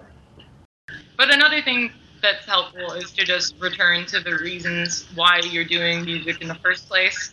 You know, just looking at that and being like, hey, why do I actually do this? Am I doing this so I can be playing a bunch of shows? I mean, yeah, that's one of the reasons. But like six years ago, I never would have thought that I'd be touring and doing all this stuff and like having like living my life the way I want to live it. I never thought that that would be something I'd get to experience. And so like I'm grateful for the time I have had on the road, and then also like returning six years ago to like why do we do music? We write it for ourselves in our bedroom, like to cope with our lives. Like that's what we do. I'd say two things really: the people. Um, like it, there's two universes that I feel really at home in, and underground art is one of them. Like, uh, you know, underground touring bands, particularly from that era, are some of my best friends and some of the most comfortable I've ever been in my skin. You know, um, I don't necessarily consider. I'm very social on the on the surface, but uh, you know that world has always made me feel at home. Um, and and then uh, the the the kind of the work like I like the work, you know, um, and I like to work. In fact, I just shipped a game like two weeks ago, and I was working hundred hour weeks for three week three months, and I just love I love it. And so, but the th- nice thing is on the on the on the flip side, when you're not doing that part of the work, your work is listening to records and reading comic books and and all the shit that I love to do anyway. So you know it's just good all the way around. And honestly like i think it's kind of the most noble thing humans do other than maybe the thing that most people think of as noble which is fixing the shit that humans fuck up for each other uh, you know and which is is ostensibly more noble but you got to look at the source of where that nobility comes from. Um, whereas i think making stuff and and trying to bring you know create more and make more I don't know beauty in the world that doesn't already exist is is a good pursuit. Uh, who? I was born to do it. Um, I don't know. I just have ever my whole life I've just loved music. Uh, music for me is is a way to sort of change my own reality. as far as I can tell, I've got no other choices. or you could take that however you want. I mean, I just, in other words, it's it's what I have to do. Right. Uh, Man, because I don't know any better. I, honestly, I am the worst schlemiel on the planet. Like, life just happens to me. You know, I wish I had a better answer, and I, I wouldn't have been comfortable admitting that and now that I'm all old and just don't care anymore, I can I can confess it. But I don't I don't plan. My life is not planned at all. It just I've been lucky on so many counts, starting with just you know, I won't lie, white privilege has been great to me. I, That'd be an amazing song title. I want to try it. Oh my, it'd be like a country song or something. Oh my privilege oh my god, good to me. Yeah, yeah, like, like that's about as like that would be the most in, culturally insensitive song. But uh, but yeah, I mean, I've I've been lucky. I've been so lucky, and it's gone beyond just that. It's gone beyond just whatever demographic I've been born into. Like I've been lucky so many times over, and it's honestly, I have ridden that wave, you know, and still kind of continue to.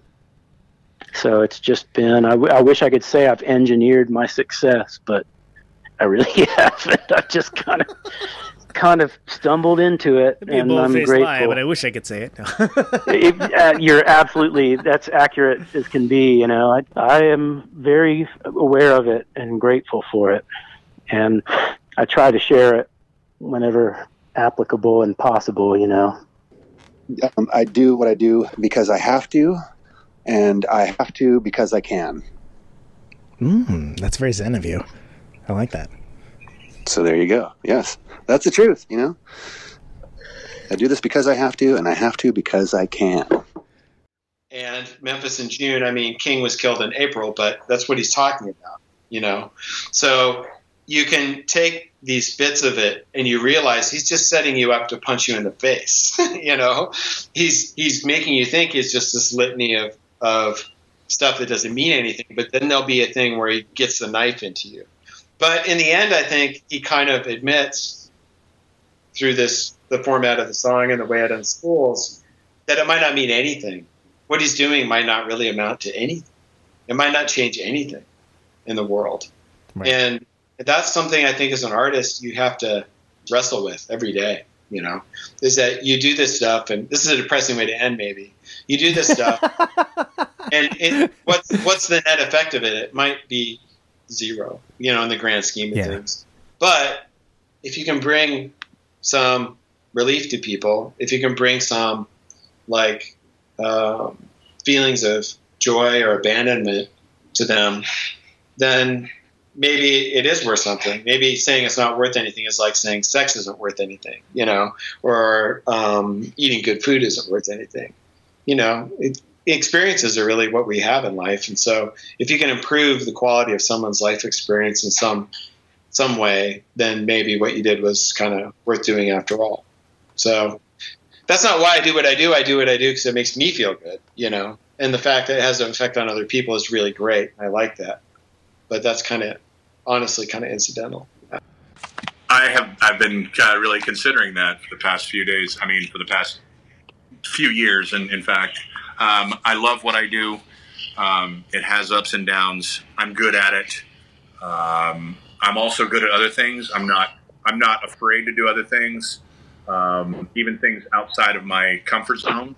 Um, but at the end of the day, I think life is short, and you should follow the things that make you happiest. And uh, this makes me very happy. I think um, I think I am affecting some people and, and able to able to do that, and so that means a lot to me. Yeah, yeah. I mean, I, I, I love what I do, and I think life should be spent doing what you love. More than anything, I think it's a combination of to escape boredom and to get attention. I think it's that simple. And I think that for most musicians, it's that. Whether with attention comes other things. And, and that was more like when you're young. And like when I was a younger person, even teenager, like young man, even before being what even would be a young man, like a teenager, you're not really a man yet. You're not a boy, but you're not a man. But you want attention. You want, and you want everything that goes with it. You want the girls or boys, if you're into that, whatever. You want the goods. You want the status. You want all those things. And I'm no, di- I was no different than anyone else. You wanted to be known for being good at something. You wanted to be appreciated. You wanted to put have your craft and your uh, whatever artistic integrity be respected. A quest for respect. Um, whether people admit it to themselves or not, I think that's as big a part of it as any for anyone, whether it's me or Miles Davis or St. Vincent or whoever. I think that is what drives people. Um, and the other part is just escaping boredom, the boredom of reality. And um, early on, I just noticed, like with my parents, I, I grew up in a fairly normal middle class home. My parents had jobs. They came home at night. You know, we they looked after us. We lived in a house. They drove cars. We were we had a nice normal middle class thing. We went to schools. We went to public school. We always had decent clothes. My lunchbox always had a sandwich in it. You know, it wasn't fancy. We weren't, you know, they had to watch money. They I would overhear them arguing about money, you know, did you write that check? I told you to wait, don't write any checks this week, that kind of thing. But we were never poor. But at the same time, I saw that they worked at jobs, they them and everyone around us, all my neighbors, relatives, they worked jobs they didn't like. In the Detroit area, it was various, you know, industrial or transportation related jobs. My mom was a secretary, teacher's aide. Work your lives away at jobs you don't like just to find yourself laid off. In my in my parents' case, like in Michigan in the in the 80s when unemployment was so high and the um, the recession was so bad, the Reagan years, the years of uh, what did they call that? The misery index, inflation times unemployment, the misery. And Michigan was off the hook. So I saw people work their lives away at jobs they didn't like with people they didn't like, putting their dreams on hold for the good of their families, and then just to find themselves high and dry, made redundant. And I, I thought, I'm going to do everything I can to not have that happen to me because it, seems like no matter what else, anything's going to be better than that. And so for me, it was just, I, I had to escape that. And for the most part, I did it. I'm not a rich rock star by any means, but I made a decent living for a, I was a professional musician for at least 25 years and managed to save a little money. I met my wife through music, um, made a lot of friends, etc. Um, and you know, so now I still do some music, but I work, you know, a decent job with people I like. Um, I've got a few more years where I have to work, and I, I, I can actually plan on retiring at some point in a few more years, which is unusual, isn't necessarily a common thing these days. Yeah, for sure. um, but as much as anything, you want to you want to be noticed, and you just and just to not escape the the, the boring the normal reality of of the twentieth what was then the twentieth century post industrial landscape. Uh, because the alternative is worse. Yeah, well, you know, it's funny because I I've been listening to your show a bit, so I knew that you were I knew that you were going to ask this, and I don't know if I maybe had already mentioned this to you before, but it's been really nice for me to hear you ask this of people like, particularly people like Andy from Aquarius, who, you know, I never met Andy, but I, I still haven't met him, but you know, he he was a huge supporter of my band long before Dead. Um, and Aquarius, you know, he used to buy our stuff, and and it was really cool to hear. Everyone almost kind of has the same answer, and it makes you feel like, oh, good, I'm not, you know, yeah. There's, I, I there's nothing wrong with me. But interestingly enough, I have asked that same question of people that I've interviewed, and been met with real like animosity, like dude, don't fucking pull the strings, you know, like don't ask me something that personal. Um, so it's really nice to hear that people have been answering it. It's kind of the same answer for me as what most people have been saying, which is, you know, I just I just have to do it, and it's often to a great cost in other areas. So whether that be, um, you know, having a career or having a a house that you you know own and don't rent, or um, you know, or having a you know relationship. You know, you know, it's it's tested relationships and it's it's ended them. Um, but I would say I would just keep doing it while the um, while while the good outweighs the bad. You know, like I, that's that's really what I just try and do. I just try and balance because I've never, you know, I could probably play 300 shows in a year and I would still want to play more. You know, um, I could be in the studio, you know, every day for a year and I would still want to go back. Like for me, I just can't really get enough of it, and it's just a matter of how do I actually make it sustainable, given that my love of music, you know, exceeds the amount that so far we can, you know, we can't make it a. This isn't our living, you know. Right. So, um, so we got to go to work, um, and do what we have to do to make it work. And sometimes that feels like it isn't worth it, you know. Um, but then uh, I just feel very, very lucky. I, I, I, t- I know this is a really long answer. I'm sorry, but um, I've seen people on, you know, during this crazy fucking pandemic, I've seen people on social media talking about how bored they are. and, uh, and that's I've not I literally have not been bored since I picked up a pair of drumsticks, and I'm not you know that's not I've not ever been bored. Like if you know if I've got to wait ten hours for a delayed plane or something, yeah, it might be inconvenient, and I might get shitty, and I'm like, oh, I'm hungry, and I wish I could have a shower or whatever. But uh, I've never ever been bored because I'm just constantly, you know, and you know, Jason and I will text each other about a. So we basically have the same ideas for every song we write, so that's why the songwriting's so easy, you know. And it would literally be things like, "Hey, don't you reckon that bit should go for five bars instead of eight? And he's like, "Yeah, I was just texting you that," you know. and um, and that's just like I'm so I just feel really lucky to have that, you know, like the joy that that playing music brings. So that's why I do it because I just I can't. Nothing else feels as good, you know, as playing music. So that's it. Yeah. I don't know any other way to be. I don't think. I get a lot of I get a lot of joy from. You know, the reason I the reason A minor forest broke up is because we weren't it wasn't fun anymore.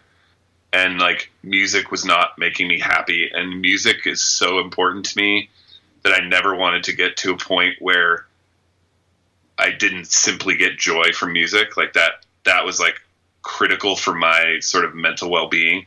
And even at Aquarius there were times where I'm like at some point like the business of music is going to become overwhelming and if that happens I will quit instantly because I never want to lose my sort of like unfettered like wide-eyed love of music and discovery and all that stuff. And i think i've been really lucky even at my new job like a big part of my new job is helping independent artists do what they do. And being at this huge corporation and having that be my job is really lucky. And i so i guess i just do i just love beauty i guess like i love the beauty of music. I love the beauty of art. I love the beauty of sound. I like making it and I like sharing it and I like being exposed to other people's souls through their through their art. And I think I don't think I know any other way to live. that makes sense. Uh, well, you know, at this point, I'm a professional musician. I've been making my living playing music since 1988. I could not be more happy about that. I play with two of the best musicians on earth, I think, and they make make me better. And um, I wake up every single day. Can't I can't wait to do that stuff. I spend seventy percent of my waking hours involved in somehow um, deciding or music in one way or another, whether it's a business of it or whether it's playing it. And it's what I'm, you know, it's what I do. I've been doing it since 1988. I can't imagine it any other way. And I have to go back to a Bob Dylan quote, which is uh, they ask him, you know, you're in your 70s, you're in your 70s, why are you still touring? Why are you still doing this? He goes, because that's the deal I made. In our case, I would say that a lot of things that might normally be considered risky in, a, in career moves um, have, for some reason, the exact opposite ended up being good um, for us. Like I think it's I think it's been helpful for us to um, to uh, take a stand on things. I think it's been helpful for us to not settle on one style, um, but to constantly, um, you know, to slowly have built up an audience that uh, likes to be surprised by what we do next. And Right. so that I think that that sort of like weird opposite model has worked for us for some reason, and I'm really happy about it.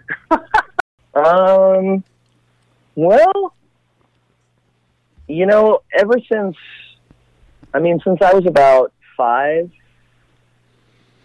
all I've ever wanted to do was play guitar in a rock band. um, and like, I mean, literally, like once I got over wanting to be a cowboy. Um, like that's just I shouldn't been- laugh, That I, I, I, yeah, no, I mean, since I was a little kid, you know. Yeah. But like honestly, like I get I got bit by that bug real early, and you know my my parents are both great music lovers, and like that was very much a part of my of my my upbringing, particularly when I was really little. You know, I mean like that's what my dad and I did instead of playing catch Right. It was like listen to records. And so I just like literally by the time I was like seven years old, I was like, that's what I want to do. Um, and not to be all like, oh, my calling and my art or whatever, but it's like, it's okay. I mean, I think anybody, anybody As long as you don't say it in that like, voice, I'll kick you right off the show if you say it in that voice for real. But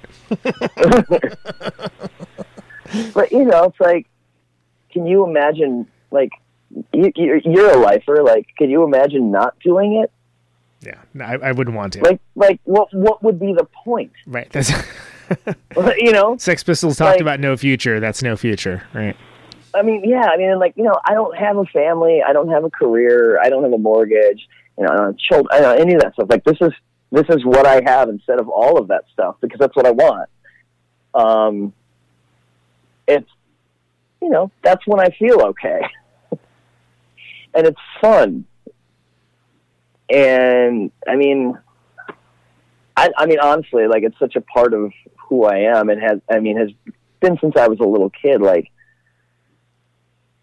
why I do it's not even a question, or if I'm going to do it. It's just like, how am I going to figure out how to do it today? Right. Like I, I, I, there's a great quote from Frank Zappa in his book, um, and I, I, I'm sure I'm getting this screwed up, but it was just like, you know, without the arts to decorate time, life is nothing but deadlines and bills that have to be paid. Ooh, that's good. Yeah. Yeah, like Wow. I mean, seriously, like I I don't know, and again, not to be melodramatic whatever, but like I like what the fuck else would I have to live for? like I, I you know I mean really like yeah, yeah no I I don't uh, like I don't know. I mean, I've you know I tried college, I tried having real jobs, I've tried this and I tried that, and I just fucking hated it. I mean, I like I can't I can't even fake it for money. Like I just like I just can't. Um, so yeah, I do what I do because uh, I, I can't imagine doing anything else. And I'm not really qualified for anything else either, so that works out good. Well, it's just kind of like when people ask me what kind of bass player I am. I say I'm D Boon's bass player. I think the momentum of playing with him as a boy is just keep shoving me and doing what I'm doing. It's weird. Part of it's mystery, but part of it's building on the stuff.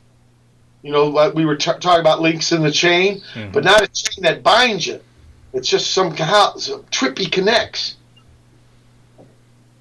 So that's why I'm doing what I'm doing. I'm like on a trajectory in a way. I got thrown into this momentum situation, but I'm not unaware. And so I'm looking for teachers. I'm really convinced everybody's got something to teach me if I just keep my fucking mind open enough. So that's why I'm doing what I'm doing. Trying to keep the fucking mind open. Um, I play music because it's the only thing I'm any good at. Um, and, you know, it's the one thing I really enjoy and love doing. And uh, everything else Um, I, I don't know. I uh, just do it to stay alive and love. You know, uh, I love my family and just want to be productive and busy. And uh, so I just, just, that's why I do it. I'm just doing the doings I do. do I do it? It's it just it gives me pleasure, and and uh, I when I don't do it, I feel a little weird, a little sick, and so there you go. I don't know. I, I don't have anything lofty to say about it. I I get embarrassed or whatever and think I shouldn't even be doing this. This is ridiculous. But then I don't feel right if I'm not doing it. So I just keep my head down and keep. I'm really lucky that anyone listens to this shit. If if uh, if if being in Tomahawk and the Melvins and the Cows helps me get ears to listen to this music, great. I just do it and I do it and I try not to. I don't know. What can I do? What am I going to do? I don't know. It's congenital. I, for me personally, I kind of, uh, it's sort of, I can't do anything else kind of thing. I kind of, I've always been more interested in music than most of the, most of the time. So yeah, that'd be that'd be why. It's weird. Yeah. Why do I do what I do? Um, cause I go nuts if I don't do it. I'm not a pleasant person to be around. so Brutal I'm truth. doing y'all a favor. Beautiful. Uh, because it's too late to do anything else. have no idea really um i it's just love i guess i've always it's just the love of music always loved it since i was a little kid and i don't know that's that's the central basic fact of it because of the way music makes me feel, and I want to um, infect others with that feeling. Why do I do what I do? Yes.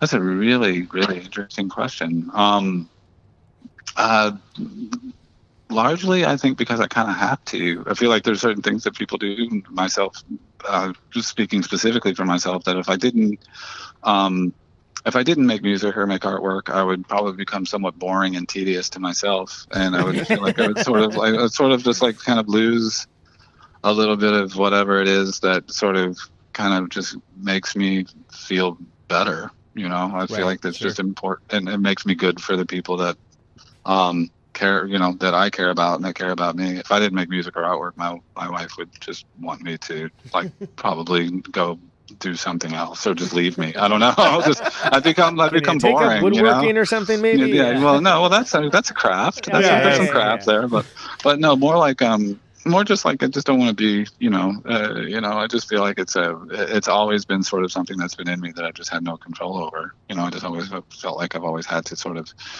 kind of dig out some cerebral sort of expression, uh, some sort of um, relationship from what is happening inside my brain to sort of pushing it out of it and letting it sort of just exist in, in the real world in some capacity, be it for myself or be it for, uh, uh, you know, someone who, who might might get something from it. But uh, I just think that it's uh, it's just always been a necessity for me to to to make things, try to make something genuine. You know.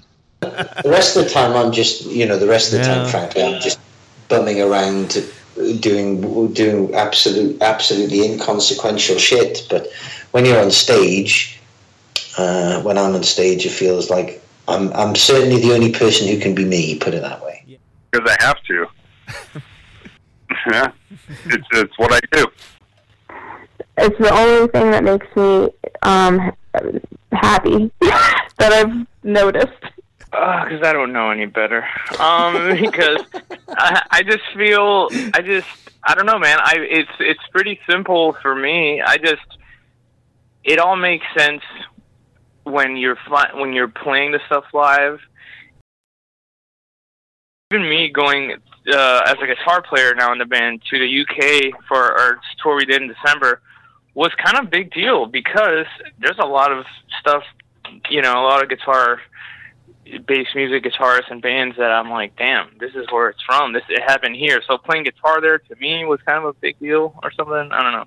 Um, I usually don't care about too much, but I thought it was exciting you know, to play in uh, whether a certain country or town, where some things that I might be doing or influenced or inspired by, whether I knew it in the moment or after it was all done and it all kind of came together, uh, just being there, you know, it's like, damn, this is a place where like that kind of came from, you know.